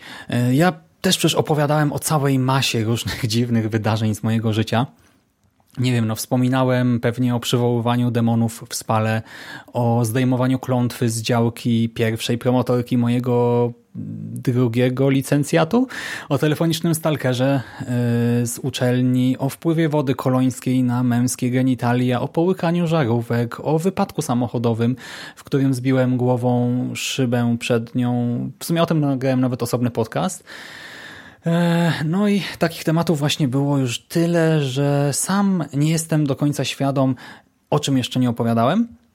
No i Jerry wspomniał mi w takiej rozmowie w ramach właśnie przedyskutowywania tego pomysłu, że mógłbym opowiedzieć o tych moich hobby, które teraz troszkę zamierają, ale swego czasu były bardzo mocno praktykowane, a mianowicie chodziło o dwie rzeczy, o urban exploration i o wolontariat. No i rzeczywiście No z tego wolontariatu na przykład mam pewnie całą masę historii, którymi mógłbym wypełnić wielogodzinną audycję, tylko to też jest problematyczne, bo to jest temat rzeka, to jest temat, w ramach którego mógłbym opowiedzieć o masie takich zabawnych, głupich, absurdalnych sytuacji, ale też temat, który wiąże się z wieloma smutnymi, a nawet jeżeli nie smutnymi, to bardzo emocjonującymi momentami i też y, to są po części historie tych dzieciaków, nie, z którymi ja tam pracowałem, bo mówię o tym wolontariacie przede wszystkim na świetlicy środowiskowej i tak nie wiem, czy nie upłynęło za mało czasu, nie, żebym mógł o tym wszystkim tak otwarcie mówić, bo czym innym jest jednak takie gadanie,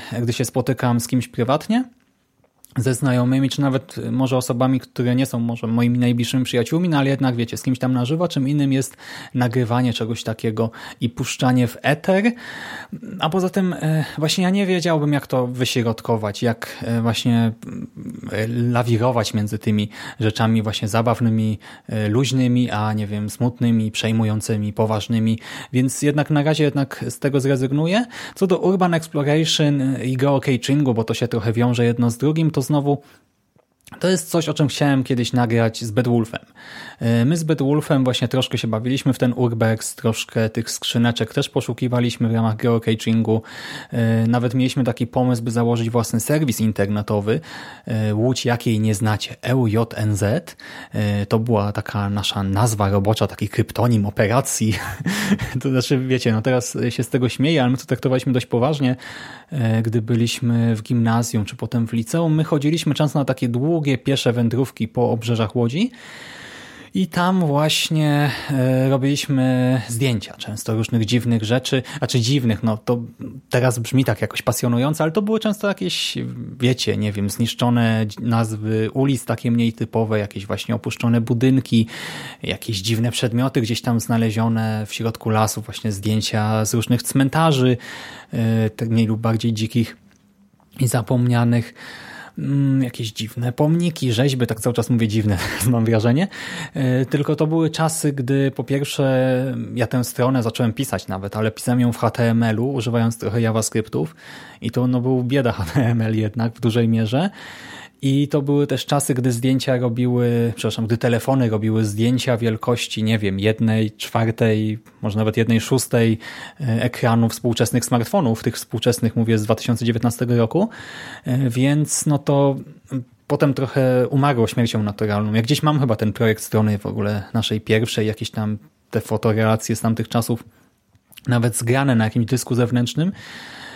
No ale raczej nic z tego teraz nie powstanie.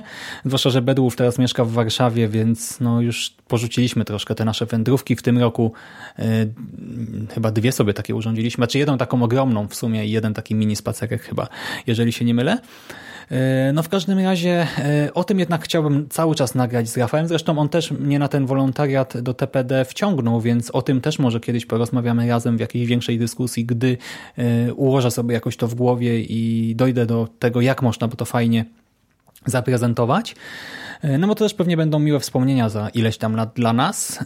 A dzisiaj stwierdziłem, że no kurczę, jednak trzeba zrobić coś nietypowego, wyjątkowego, a ten dzień jest wyjątkowy jeszcze z jednego powodu. O, być może nie pamiętacie, ale Konglo wystartowało w dniu moich urodzin. I dziś, jeżeli słuchacie tego szesnastego czerwca, Szymas, ja kończę trzydzieści lat. Tak zmienia mi się cyferka z przodu, jeżeli chodzi o wiek. No i, znaczy wiecie, ja się śmieję z tej wyjątkowości trochę, bo prawda jest taka, że ja bardziej przeżywałem dwudzieste piąte urodziny chyba. Miałem taki jakiś okres w życiu, gdzie trochę właśnie sobie myślałem, o Boże, mija kolejny rok, a ja tak trochę jestem z moim życiem, nie wiadomo gdzie. Tam, wiecie, miałem jakieś plany, marzenia, coś, a potem się okazało, że to wszystko nie jest takie proste wcale, gdy się dorasta. Ale teraz ta trzydziestka jakoś tak, no cóż, no rok minął i tyle, urodziny jak urodziny. Tam znajomi oczywiście sobie żartują, śmieją się, tam podsyłają memy w stylu, wiecie, jest ktoś, kto przed czymś ucieka. O, zrzuciłem telefon. Ktoś, kto przed kimś ucieka i jest napis, nie, urodzeni w osiemdziesiątym dziewiątym uciekają przed trzydziestką, czy coś w ten deseń. Ale właśnie, nie wiem, nie przeżywam tego. Chociaż świętuję no dość intensywnie, bo cztery razy będę świętował te urodziny przez trzy dni, przez piątek, sobotę, niedzielę. No i tak uznałem, że w sumie trzydzieste urodziny to może przygotuję dla was listę trzydziestu ciekawostek jakoś tam ze mną związanych. Potem się okazało, że ta lista, gdy zacząłem ją tworzyć wczoraj, a nagrywam to czternastego szóstego przed wyjściem na pierwszą imprezę i dosłownie zostało mi dwadzieścia minut, żeby wyjść z domu, więc muszę się sprężać, bo jeszcze trzeba to zgrać i wysłać do Jerry'ego, który będzie montował tę audycję. Tak, więc nagrywam to na ostatnią chwilę, jak żeby inaczej. I zacząłem tę listę pisać wczoraj, późno w nocy, tuż przed zaśnięciem, dokończyłem dzisiaj. No i wyszło trochę monotematycznie, bo sporo będę mówił o różnych dziwnych wypadkach i przygodach związanych z medycyną. No ale cóż, no i tak już teraz niczego innego nie wymyślę, więc po prostu lecimy z tym koksem. trzydzieści ciekawostek na trzydzieste urodziny Szymasa. Po pierwsze, nadal nie napisałem doktoratu. Po drugie, ale napisałem kilka innych rzeczy. Dwa licencjaty, jedną magisterkę, kilka artykułów, redagowałem dwie monografie i tysiące postów na Konglo, no ale wiem, że to nie poprawia mojej sytuacji z doktoratem. Trudno. Po trzecie, na drugie imię mam Łukasz, a na trzecie Piotr. Czwarta rzecz, w ciągu życia miałem pięć zwierzątek. Jak byłem mały, to stwierdzono u mnie alergię na absolutnie wszystko i są dwa badania. Tak, jest to takie nakłuwanie ciała na ręki, przedramienia i są badania z krwi. No i właśnie z krwi mi niby wychodziło, że nie mam alergii, a tutaj znowu bąble mi się robiły. Potem chyba na odwrót, nie pamiętam. Wiem, że jakoś tak było dziwnie, że lekarze głupieli, no ale stwierdzili, że chyba mam uczulenie na sierść, więc nie mogłem mieć żadnego takiego zwierzątka typu kot czy pies i ostatecznie miałem trzy żółwie lądowe, papuszkę i świnkę morską.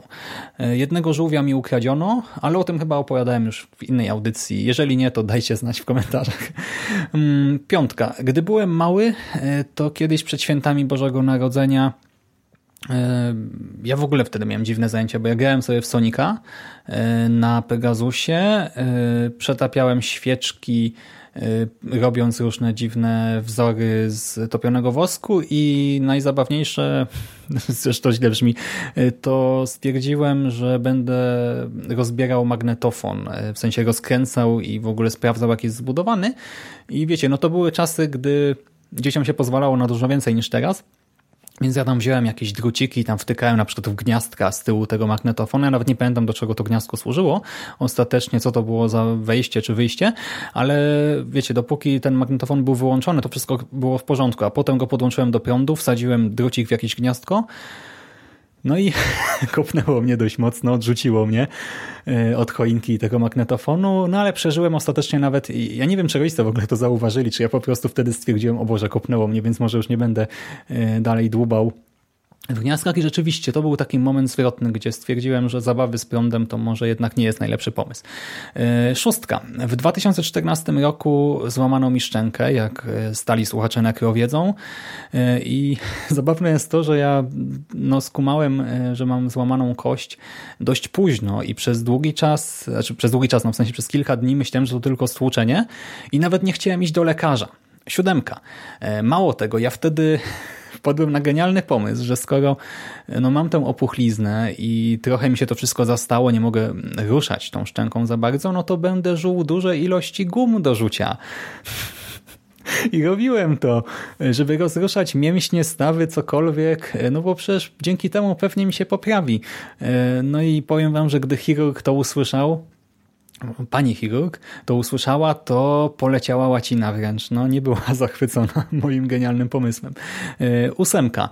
Kiedyś w podcaście wspominałem, nawet ostatnio jakoś mi się wydaje, że do tego doszło, iż w dzieciństwie testowano na mnie chińską szczepionkę. Dziewiątka. Pomieszałem wtedy fakty. To nieprawda. Jednak testowano na mnie szczepionkę z Ameryki. I swoją drogą, to tak w sumie zabawnie brzmi. Wtedy mieliśmy jakoś na tym nagraniu bekę, nie, że to wiele wyjaśnia, jeżeli o mnie chodzi.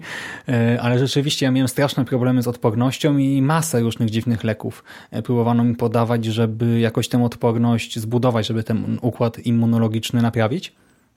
I wtedy ta szczepionka, ja właśnie teraz dopytałem po prostu rodzinę, co i jak, o szczegóły, bo właśnie mi się pomieszały różne rzeczy, no to to było na zasadzie, wiecie, tam, no wiadomo, po badaniach i tak dalej, to nie były jak testy na zwierzętach czy coś, to nie te klimaty, ale po prostu ściągnięto tam jakiś środek względnie nowy na rynku ze Stanów, no i w związku z tym, że on cały czas był na jakimś tam etapie testów, to pierwszą dawkę miałem dostać gratis, właśnie nie dawkę, tylko serię dawek przez ileś tam tygodni czy miesięcy, a potem za drugą i kolejne ewentualnie mieliśmy zapłacić, no, to znaczy moi rodzice mieli zapłacić, no ale już tej pierwszej serii nawet nie wybrałem do końca, bo no, odporność miałem taką, a nie inną i ostatecznie uznano, że no, ta szczepionka mi nie pomoże. Dziesiątka. Ale co do Chin, to leczono mnie chińskimi minerałami, cokolwiek to znaczy. Znaczy, wiecie, to mogła być taka pseudomedycyna, no ale dowiedziałem się, że tak było. Jedenastka. Ja w ogóle za dzieciaka spędziłem przez tę słabą odporność masę czasu w szpitalu i też miałem rok nauczania indywidualnego, no ale to nauczanie indywidualne, to wiecie, po prostu nauczycielka przychodziła do mnie tam kilka razy w tygodniu. Nie polecam nikomu, tak? To nie jest fajne, gdy pada pytanie na przykład, nie wiem, no jak zinterpretujemy ten tekst na polskim, czy jak wykonamy to działanie, no i klasy nie ma, tylko jesteście sami, no bo zawsze wy musicie odpowiadać, ale wróćmy do szpitala.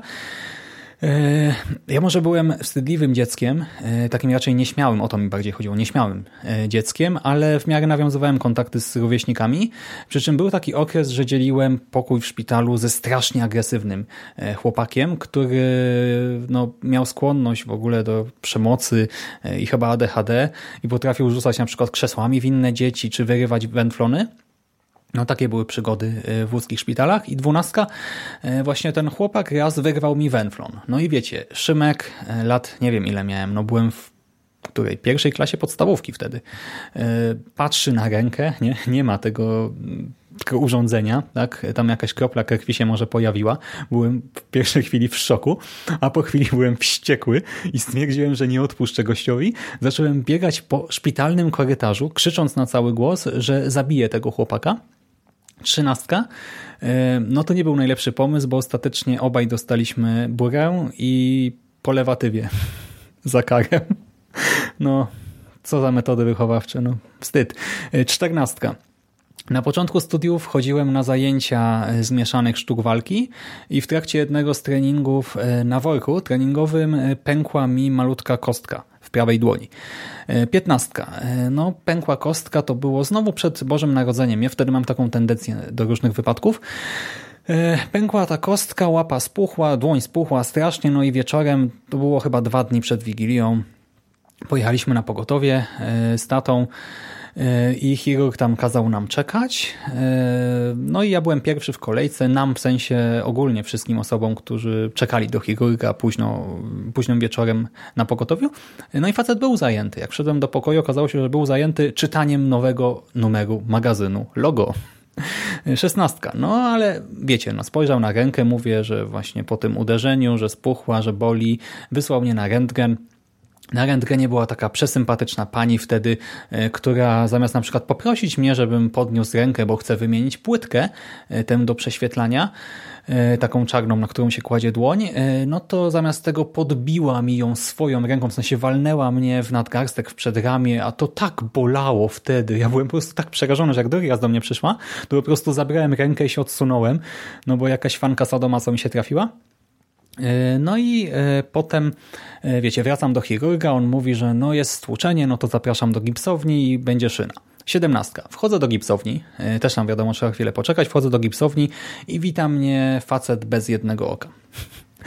Facet z gipsowni ma jedno oko, może tak też to ujmijmy, i ogląda sobie akurat kryminał na małym telewizorku. Prosi mnie, żebym chwilę poczekał, mówi, że to akurat ważna akcja jest, tak? Nie wiem, czy to był serial, film, czy co, ja byłem też nieprzytomny wtedy, no i obolały, no ale coś tam się działo niby ważnego, obejrzał to sobie, no i potem podchodzi do mnie, wiecie, gipsownia, takie pomieszczenie nie za jasne też, nie za przyjemne, no i facet bez oka spogląda na tę moją kartę od chirurga i oświadcza nagle radość, właśnie ho, ho, ho, ho, la kontuzjo. Ja już w ogóle, wiecie, sobie myślę, no jakie jest prawdopodobieństwo, że coś, coś takiego się komuś przydarzy. No ale przydarzyło się. No i założył mi tę szynę i na koniec jeszcze dodał, no to co, wesołych świąt. Ja już w ogóle mówię, Boże, uciekam stąd, dom wariatów normalnie. Osiemnastka. To złamanie, właśnie złamanie, ja mówię złamanie, oni powiedzieli, że to tylko stłuczenie, kontuzja. Okazało się, że właśnie rzeczywiście coś tam pękło, ale wyszło to na jaw dopiero na dwa dni przed Wielkanocą, po tym Bożym Narodzeniu, bo miałem wtedy robiony chyba trzeci już rentgen tej dłoni i ortopeda wówczas zauważył, że o, to jednak nie stłuczenie, tak? Kość pękła, już tam się nie zrosła jakoś poprawnie, tylko się odwapniła, coś tam jeszcze naciskało na nerw. No i tak właśnie przez akcję z Logo, sadomaso i jednookim fanem kryminałów. Potem przez kolejne dwa trzy lata no nie mogłem naciskać dłonią, tak? W sensie pchnąć czegoś czy zrobić pompki. Dosłownie jak chciałem zrobić pompkę tam, jak już no niby mi się, no w sensie tam nie miałem jeszcze jakieś maści, leki, coś tam, ale jak już to wybrałem, no to mówię, spróbuję chociaż kilka pompek zrobić, no to pierwsza skończyła się tak, że coś mi nacisnęło na nerw i nosem walnąłem w podłogę. No więc e, niewesoło. Dziewiętnastka. No i oczywiście musiałem wówczas przerwać te treningi, zrezygnować z tych sztuk walki, zrezygnować z siłki, bo wtedy akurat ćwiczyłem. No i powiem wam, że na siłownię wróciłem dopiero po dziesięciu latach, czy dziewięciu, dziesięciu, no jakoś tak w maju tego roku, no ale do tej pory tak półtora, znaczy no nie półtora miesiąca, tak, ale już prawie miesiąc chodzę, no i zamierzam dalej, więc jest moc, będzie dobrze. Dwudziestka, no i skoro udało mi się wrócić na siłkę, udało mi się ogarnąć masę spraw właśnie zawodowych i życiowych i tak dalej, w ogóle jakoś tak kwiecień, maj, czerwiec ogarniam bardzo dużo, wszystko ma się ku lepszemu, no to myślę, że uda się i z innymi planami, na przykład kiedyś z Pawłem Mateją nagramy jakieś rapsy, najpewniej horrorcore, coś tam o polskiej grozie. Właśnie są plany na razie na dwa utwory. Mamy też jeden genialny tekst do jednego z nich. Kto wie, co z tego wyjdzie? Może płyta. Znaczy nie żarty żartami, ale naprawdę mamy taki pomysł, żeby nagrać coś o polskiej grozie. Tylko że jeszcze nie ogarniam autotuna, a wiecie jak śpiewam, nie? Więc jeszcze trochę pracy przed nami, ale kiedyś coś z tego wyjdzie. dwudziesty pierwszy. Z innej beczki teraz, żeby nie mówić tylko o chorobach i tego typu rzeczach. Nigdy nie przeczytałem trylogii Sienkiewicza. I w ogóle uważam, że dawanie Potopu jako lektury na, cytuję, za dwa tygodnie, koniec cytatu, to jakaś kpina, bo No kurczę, to jest niewykonalne. No dzieciaki mają przecież swoje życie, swoje pasje, inne prace domowe, inne zajęcia i wiadomo, można usiąść wcześniej, no ale to też trzeba przypominać o tym potopie wcześniej, a na dwa tygodnie tak zlecenie takiej kobyły, no to jednak no dla mnie to było nie do przejścia. dwadzieścia dwa. Lubię dojrzałe melony miodowe. Nie wiem w sumie dlaczego o tym mówię, ale może dlatego, że jest potworny upał, bo czerwiec tego roku, tak jak właśnie w maju mieliśmy lodówkę, przecież deszcze, burze i ogólnie niefajnie było, tak teraz ten czerwiec więc to no słońce daje, no i tak jakoś pomyślałem sobie, żebym zjadł melona miodowego, gdy wczoraj robiłem te notatki. dwadzieścia trzy. Skoro o owocach mowa, to kocham borówki. Boróweczki to jest po prostu ten owoc, ten owoc. I kiedyś mi się wydawało, że kocham poziomki, bo ja w ogóle uwielbiałem zapach poziomek i poziomki w deserach, w lodach, nawet jeżeli to były jakieś chemiczne poziomki, w sensie, jeżeli to był aromat, no bo w sumie pewnie często tak było, to jakoś ten, Boże, ten zapach tak mnie kręcił. Ach, a teraz jakoś kupiłem nawet poziomki jakiś czas temu i stwierdziłem, mech, znaczy no spoko są nadal, pachną cudownie, ale wszystkie, które kurczę widziałem pudełeczka, to wszystko już było trochę takie rozmaślone, szybko kurczę niestety w jedną psują się, no i póki co borówki wygrywają, borówki, miodek, naprawdę uwielbiam. dwadzieścia cztery, tak jak wspomniałem, te trzydzieste urodziny będę obchodził cztery razy w ciągu trzech dni następnych, w ogóle dzisiaj, jutro, pojutrze z mojej perspektywy. Ale w sumie o tym wspomniałem chyba już, to żeby nie marnować tego punktu powiem, że w ciągu tych czterech spotkań nie będę pił alkoholu. Tak wyszło. dwadzieścia pięć. Uwielbiam długie piesze wędrówki, tak jak wspomniałem o tym L J N Z z Bedwulfem, najlepiej jakimiś bezdrożami, nawet przy takim upale, chociaż wiadomo, no, trzeba mieć plecak wtedy i wodę, no i czapka też się w sumie przydaje. Kapeluszy nie noszę, więc raczej czapka, chociaż często bez czapki szedłem. Kończyło się tym, że potem wiecie, łeb nie bolał, wszystko bolało, ale nadal byłem szczęśliwy, bo to jest coś takiego, żeby właśnie się wyrwać z tej codzienności, z cywilizacji, poczuć zmęczenie fizyczne, pogadać sobie na luzie właśnie, pokonwersować, czy potem już pod koniec milczeć, no bo jak się wraca z takiej, nie wiem, no dwunastogodzinnej wycieczki, czy nawet właśnie, nie wiem, pięciogodzinnej, no to wiadomo, nie zawsze jest siła, jeszcze, nie zawsze są siły, żeby mówić, ale nadal to jest coś genialnego. No i dwadzieścia sześć wspomniałem Bedwulfa. Ja nie wiem, czy wy o, o tym wiecie, ale Bedwulf to jest w ogóle, wiecie, mój najlepszy przyjaciel. To jest yy, taka właśnie relacja fajna jeszcze z gimnazjum. My się poznaliśmy w gimnazjum. Pierwszego dnia, pierwszego dnia szkoły yy, zamieniliśmy pierwszych kilka zdań, przy czym ja wtedy się trochę bardziej zakumplowałem z takim Kubą, yy, ale z Rafałem też cały czas jakoś tam gadałem i co ciekawe, wiecie, my zostaliśmy przyjaciółmi na resztę życia. Do teraz mamy bardzo dobry kontakt, zresztą też słyszycie, że nagrywamy czasem te nawiedzone podcasty, jak się gdzieś tam widzimy. W tym roku też właśnie jedną taką wielką pieszą wędrówkę sobie zrobiliśmy, jakieś tam horrorki pooglądaliśmy. Mamy mało teraz takich okazji, ale jak już się trafią, no to działamy, korzystamy i właśnie, yy, co ja chciałem powiedzieć? A, że my w sumie byliśmy takimi kolegami, którzy nam zależało na sobie jakoś tam, ale się wkurzaliśmy czasem o różne rzeczy i to tak ostro. Jak już coś, to szło na noże, ale w zasadzie nie, że my tam jakoś sobie ubliżaliśmy, czy się biliśmy, czy coś, ale były takie a la fochy, nie? Że wiesz, że tak nie rób tak, nie postępuj tak, bo to nie ma sensu, tak, ja ci radzę dobrze, zrób tak i tak, bo jak nie, to w ogóle wiesz... No, nie będziemy gadać, czy coś. I były takie momenty, gdzie właśnie mieliśmy kosę, ale kurczę, fajnie wyszło, bo ostatecznie no, kumple na zabój. I w ogóle właśnie, jak tak sobie myślę, to no właśnie mam takie grono różnych przyjaciół i jakbym miał podać top trzy, to by było ciężko, bo na drugim, trzecim miejscu bym chętnie wstawił tak, nie wiem, z dziesięć różnych osób w sumie, ale właśnie jedyneczka to jest Rafał, pozdro dla ciebie. No i wszystkiego dobrego, bo też masz urodziny niedługo, więc zdrówka. dwadzieścia siedem. W naszej redakcji na Konglo chyba jako jedyny pilnuje, by w każdym konglomeracie podcastowym, który ja nagrywam oczywiście, pojawiło się nasze stałe powitanie. Reszta już trochę to ignoruje, a ja jestem tutaj cały czas strażnikiem. Witam w konglomeracie podcastowym, czyli na platformie, która zbiera wszystkie wasze ulubione podcasty w jednym miejscu. I nie mam zamiaru się poddawać. Ze mną intro nie zginie. Dwudziestka ósemka. Siadając do tego nagrania, nie spodziewałem się, że tak ciężko będzie wymyślić trzydzieści zróżnicowanych ciekawostek. A właśnie nawet wczoraj już gdy wpadłem na ten pomysł, żeby to zrobić, to myślałem, że jakoś łatwiej pójdzie. No mam nadzieję, że niektóre z Was, boże, niektóre z nich chociaż były dla Was ciekawe. dwudziesta dziewiątka dosłownie tuż przed tym nagraniem. Znaczy ja teraz muszę wychodzić, już w ogóle będę spóźniony na własną rodzinę, ale trudno, muszę to dla Was nagrać. Kochani, kurczę, nasi, fani, słuchacze, tak dla Was wszystko. Znajomi mnie zabiją, ale trudno, no z tego muszę się streszczać. Zrobiłem sobie próbę teraz właśnie w domu, taką na szybko, na sucho, nie? Tam jeszcze przeczytałem to sobie, co mam, tak, czy to ma sens, te moje punkty, notatki. I dosłownie, gdy kończyłem i mówię, no to teraz nagrywam i wychodzę, odwiedził mnie wolontariusz z Jasia i Małgosi i przekonał do bycia comiesięcznym darczyńcą, więc jeszcze musiałem powypełniać tam te wszystkie papierki. Wiecie, to taki patronite dla dzieci z autyzmem. Ale tam też właśnie wiem, że korzysta z fundacji jedna moja znajoma właśnie z chorym dzieckiem, dlatego mówię, a dobra, tak tuż przed urodzinami w sumie taki jeszcze dodatkowy prezent dla siebie, no bo to też właśnie, wiecie, pomagamy ludziom, ale też robimy to dla siebie, żeby się lepiej czuć. Mówię, dobra, wesprę.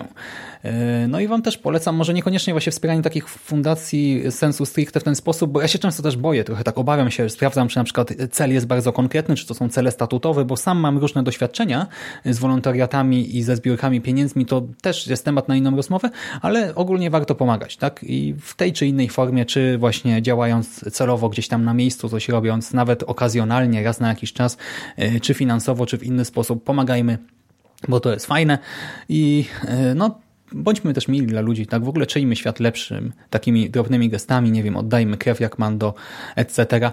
No i trzydziesta ciekawostka. Ja spróbuję skończyć ten doktorat w nadchodzące wakacje. To nie jest tak, że się poddałem, chociaż był taki moment, że chciałem zrezygnować, było ciężko, ale teraz właśnie wszystko ma się ku lepszemu. Zobaczymy, no zawsze może coś się wysypać, tak? Jak mi się zdrowie posypie znowu, czy coś w życiu osobistym, to możliwe, że właśnie nie będę miał czasu, nie będę miał możliwości i się nie uda, ale jeszcze nie tracę nadziei. No i tak jak powiedziałem, trzydzieste urodziny, dzień jak co dzień trochę, poza tym, że troszkę bardziej intensywnie będziemy świętować. No i wszystko ma się ku lepszemu. Jestem w miarę szczęśliwym człowiekiem teraz i Wam też właśnie tego życzę. No, żeby Wam się wszystko jak najlepiej układało i żeby też Konglo się dalej rozwijało tak jak do tej pory. Wiem, że ja teraz jestem mniej aktywny i wiem, że też przez to w sumie są trochę te dziury, tak trochę mniej jest tych audycji, ale no w swoim czasie to nadgonimy. Ja teraz trochę będę musiał stuzować. Nekro też prawdopodobnie nie będzie się ukazywało regularnie, tylko po prostu gdy będę miał czas i możliwość, to coś tam nagram i te luki pozapełniam, ale po prostu wiecie, są inne priorytety. No i no, podcasty schodzą troszkę na dalszy plan, ale nie gdzieś tam na tło. Cały czas są dla mnie ważne. To jest coś, co jest bardzo ważne w moim życiu, więc docelowo mimo wszystko no, postaram się Was nie zawieść i co jakiś czas coś dla Was nagrać, coś Wam opowiedzieć.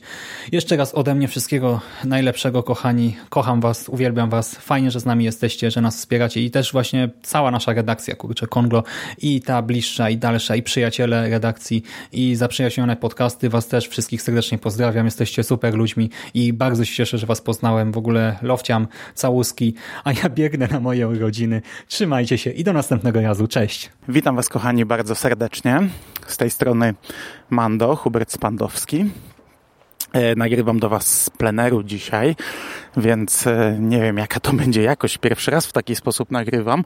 Muszę chodzić, bo jest wieczór i komary strasznie tną, także w momencie, gdy ja stanę, to obsiądą mnie całego. Nagrywam na nowym sprzęcie, więc powinno być ok. I tutaj od razu, korzystając z tej, z tej czwartej rocznicy konglomeratu, to ja kolejny raz chciałbym Wam podziękować za ten nowy sprzęt.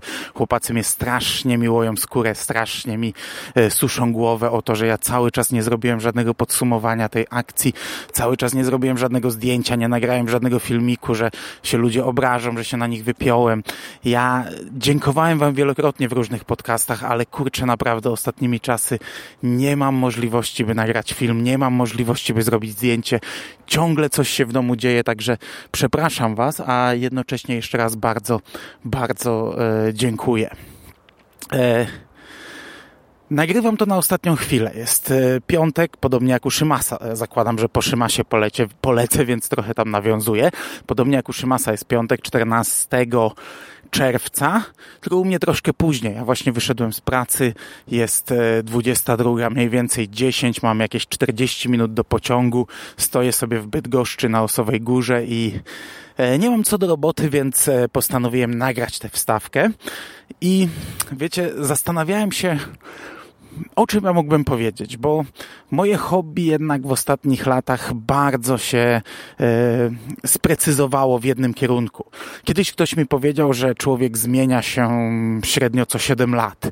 Ja nie wiem, ile jest w tym prawdy, ale tak jak analizowałem sobie swoje życie czasami, to faktycznie miałem takie etapy właśnie mniej więcej siedmiu-ośmioletnie, które przychodziły i odchodziły. Wyjątkiem był King, wyjątkiem był horror, wyjątkiem było kilka rzeczy. Pamiętam, bardzo się obawiałem tego, że odejdę od Gwiezdnych Wojen. Fakt, że odszedłem trochę od fandomu gwiezdnowojennego, ale no to to było spowodowane innymi rzeczami. I wiecie, tam, nie wiem, jak byłem nastolatkiem, to muzyka się tylko liczyła. Potem na studiach, no to bardziej już to, to był czas przepity, ale te, wtedy dość mocno apator i żużel. I też kajakarstwo, oczywiście turystyczne. Potem po studiach to poszło w kierunku już bardziej właśnie znów popkultury i zastanawiałem się, czy mówić może o spływach kajakowych, bo był taki okres, że naprawdę to było coś bardzo, bardzo ważnego dla mnie. Ale właśnie, no było, było, minęło, najprawdopodobniej nie wróci, chyba że kiedyś razem z dziećmi jakoś złapiemy bakcyla. Takim dodatkowym hobby moim, ta, taką dodatkową pasją tak naprawdę jest krwiodawstwo. To jest coś, co jest ze mną prawie tak samo długo jak King. To jest coś, co staram się systematycznie robić. Cały czas sprawia mi to frajdę i, i cały czas to robię. I no tylko, że wiecie, no założenie było takie, by powiedzieć o czymś, o czym nie nagrywaliśmy jeszcze podcastów, a o krwiodawstwie podcast nagrałem. I trochę zainspirował mnie Szymas swoją wstawką, bo on dużo mówił o swoich znajomych. Ja często trochę w żartach mówię, że nie mam kolegów, ale no niestety trochę to tak jest. Ja akurat tutaj Szymasowi naprawdę bardzo zazdroszczę tego, że ma jakąś tam grupę znajomych, z którymi spotyka się. No bo okej, okay, ja mam kolegów, mam przyjaciół, mam rodzinę taką dodatkową, tylko że to wszystko są ludzie w internecie. Nie mam e, takich znajomych, z którymi mogę się spotkać, nie mam takich znajomych, z którymi mogę pogadać, a już w ogóle, żeby pooglądać filmy, to w ogóle baja, to zazdroszczę ludziom, którzy mają znajomych, z którymi mogą sobie oglądać filmy, seriale czy grać w gry, chociaż tak naprawdę na Nawet tych normalnych znajomych zazdroszczę. Kiedyś, gdy jeszcze jeździłem do Chełmna, no to, to była taka kotwica, która trzymała mnie przy normalności, wiecie. Spotykałem się z ludźmi, z którymi mogłem rozmawiać o normalnych rzeczach, i, a nie o popkulturze. I to sprawiało, że nie oderwałem się od rzeczywistości. No niestety to minęło i to, to oderwanie już nastąpiło. Szymas wspomina o trzydziestych urodzinach i o czterech imprezach, no i znów tutaj wielkie, wielkie zazdro, bo ja w tym roku też mam zmianę kodu, tylko że na czwórkę z przodu za jakiś czas, a nie przypominam sobie, kiedy ostatnio robiłem jakąś imprezę urodzinową i nie sądzę, żebym tym razem też taką zrobił. Najprawdopodobniej będę siedział w domu i oglądał filmy, albo czytał komiksy, albo był w pracy, bo, bo, bo w zasadzie nawet wolnego nie biorę na urodziny, chociaż może na czterdziestkę wezmę, ale jeżeli są na przed samym Halloween, to pewnie będziemy nagrywać przekaz na Halloween. Pewnie tak będzie.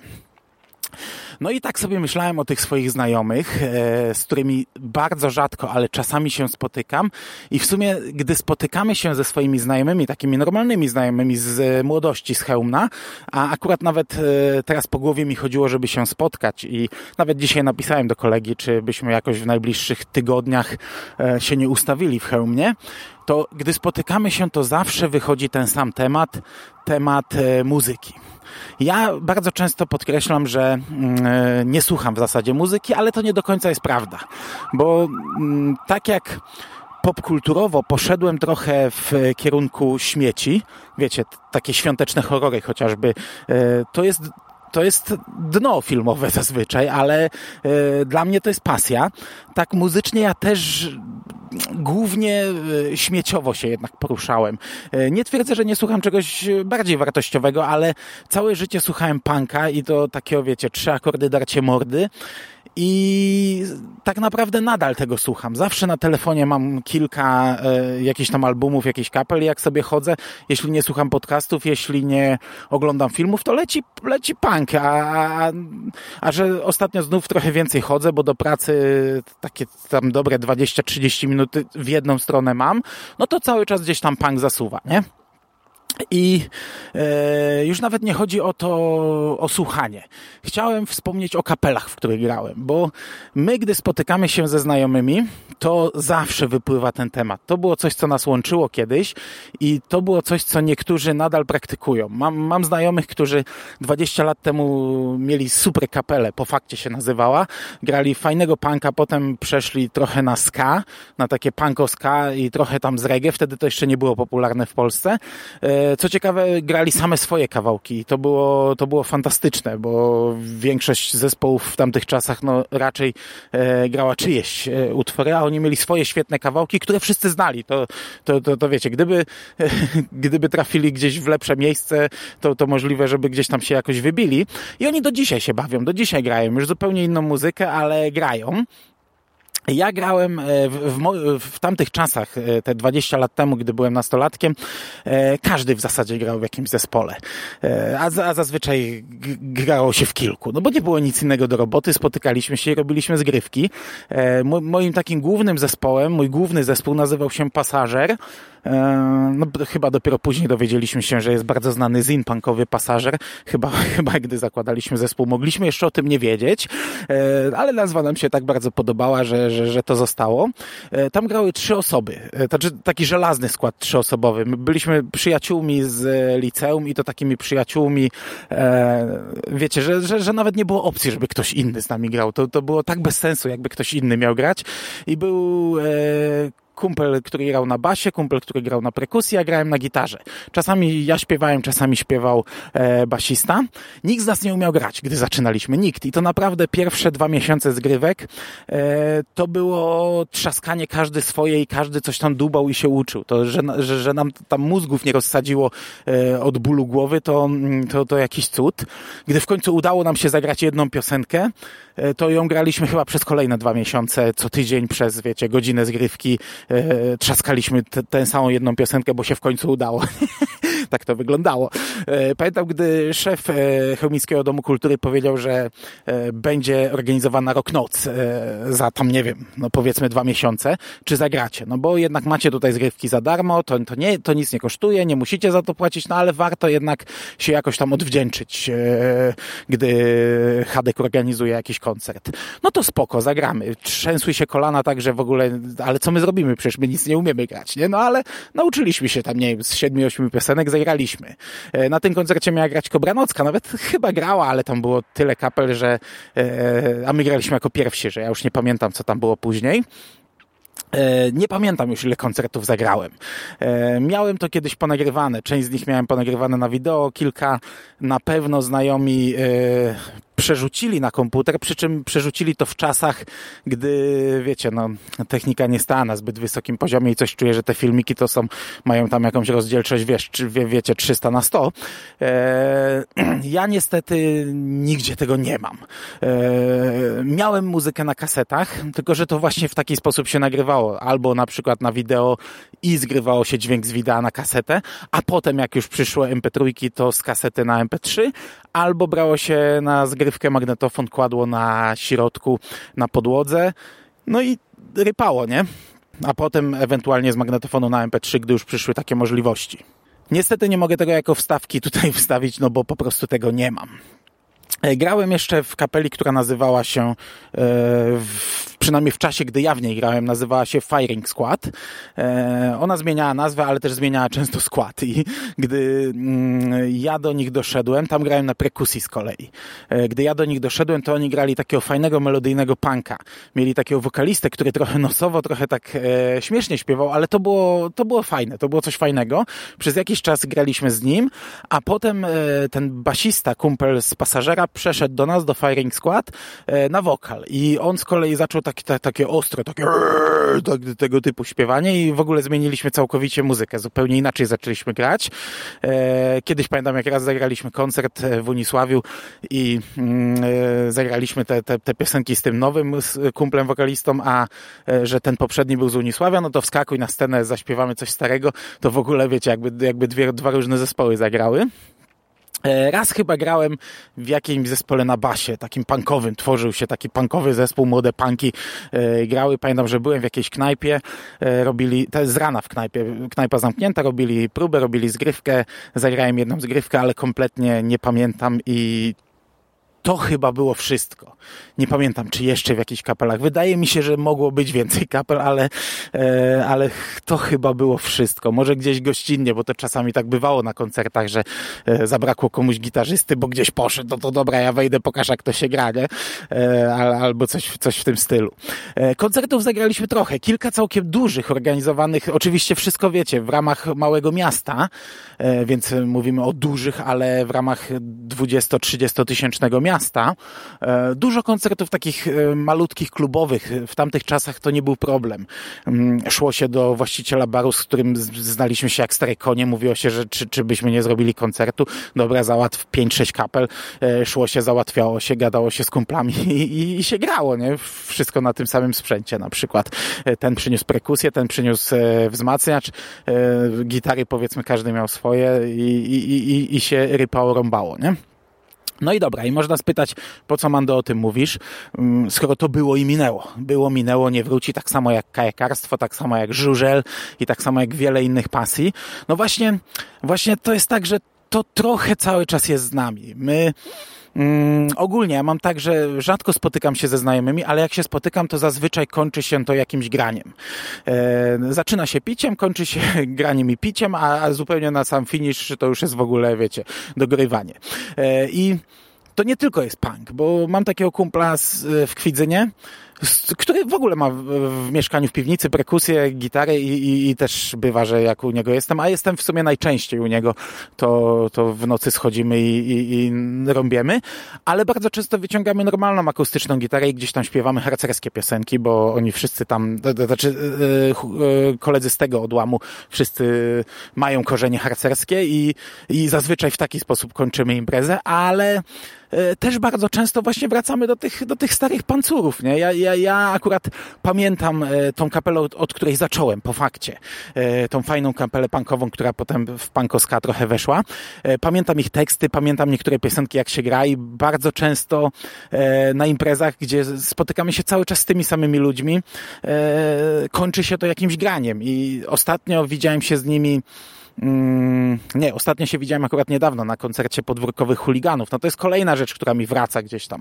Podwórkowi Chuligani to, było, to był zespół, z którym e, ja się znałem dwadzieścia lat temu. W roku dziewięćdziesiątym dziewiątym e, mieszkałem na takiej melinie w Toruniu. Pomieszkiwałem, bo mieszkanie miałem gdzie indziej, ale melinowałem w takim domu, e, gdzie tam dużo pancurów mieszkało i, i tam melinował Franc, Franek z Podwórkowych Chuliganów. E, w tamtych czasach to, no to, to, to było masakra. Nie? Co, co, co tam się działo. Teraz z Frankiem sobie chwilę pogadałem, on całkowicie się zmienił, o, od siedmiu lat nie pije, zupełnie inny człowiek, a, ale pamiętał mieszkanie, pamiętał e, to, co tam było. No i właśnie, bo dygresja w dygresję. Z tymi znajomymi, z którymi grywałem, e, spotkałem się ostatnio na tym koncercie, ale wcześniej chyba, to, to, to, to było dwa lata temu, gdzie robiliśmy grilla. No i ten grill zakończył się też graniem, no bo, no bo jak inaczej, nie? E, a znajomy ma w, w garażu pod domem perkusję, ma, ma, ma wzmacniacze, ma gitary, no to idziemy, rypiemy, nie? Nieważne, kto, czy coś umie, czy nie umie, kto co pamięta, ty bierzesz bas, ty bierzesz gitarę, ty siadasz za perkusją, dajcie mi mikrofon, ja będę darł japę, nie? O, masz tanie wino jeszcze w szafie, ile lat już tu leży? Oj, nie wiem ile, no to dobra, dawaj, e, opracujemy, nie? No, no i e, na koniec tego, tego wywodu, bo to jest coś, co pewnie ze mną zostanie już, już jakoś tam na zawsze. To jest taka, ta, taka e, pasja na boku, która sobie jest I, i, i pewnie będzie. Na koniec tego wywodu ja wam puszczę jedną piosenkę. E, nagrałem ją e, właśnie dwa lata temu i to już tak trochę lepiej, bo przyszedł sąsiad e, tego kolegi, miał Zooma jedynkę, e, także nagrał nas już trochę troszkę profesjonalniej, ale mm, i tak tu prawie nic nie słychać. Ja akurat jestem na wokalu, ja tutaj na niczym nie gram, na, na gitarze gra kolega, który zwykle nie grał na gitarze w żadnym zespole, do tego stracił kilka palców jakiś czas temu i lekarz mu powiedział, że już nigdy na gitarze sobie nie pogra, a tu proszę, sobie pograł, to w ogóle osobna historia, osobna e, historia na, na, na inne czasy. Na basie gra ten kolega, o którym mówiłem ode mnie z Pasażera, który grał z nami na basie, który potem śpiewał w Firing Squad, na perkusji gra kolega, który grał właśnie w Pofakcie, w tej fajnej punkowej kapeli, a ja sobie drę japę. E, tego darcia japy i tak nie usłyszycie, bo wokal jakoś był źle ustawiony i go w ogóle nie słychać. E, piosenka Jestem inny, szanowni towarzysze. Jak e, nie znacie, to sobie wygooglujcie i możecie posłuchać, jak to brzmi w oryginale. A ja się już z wami żegnam i... No, pozostaje nam życzyć sobie i wam równie obfitego roku konglomeratowego, kolejnego, piątego. Dziękuję bardzo za uwagę. Trzymajcie się ciepło. Do usłyszenia. Cześć! Adi, dwa, one, two, three, cztery!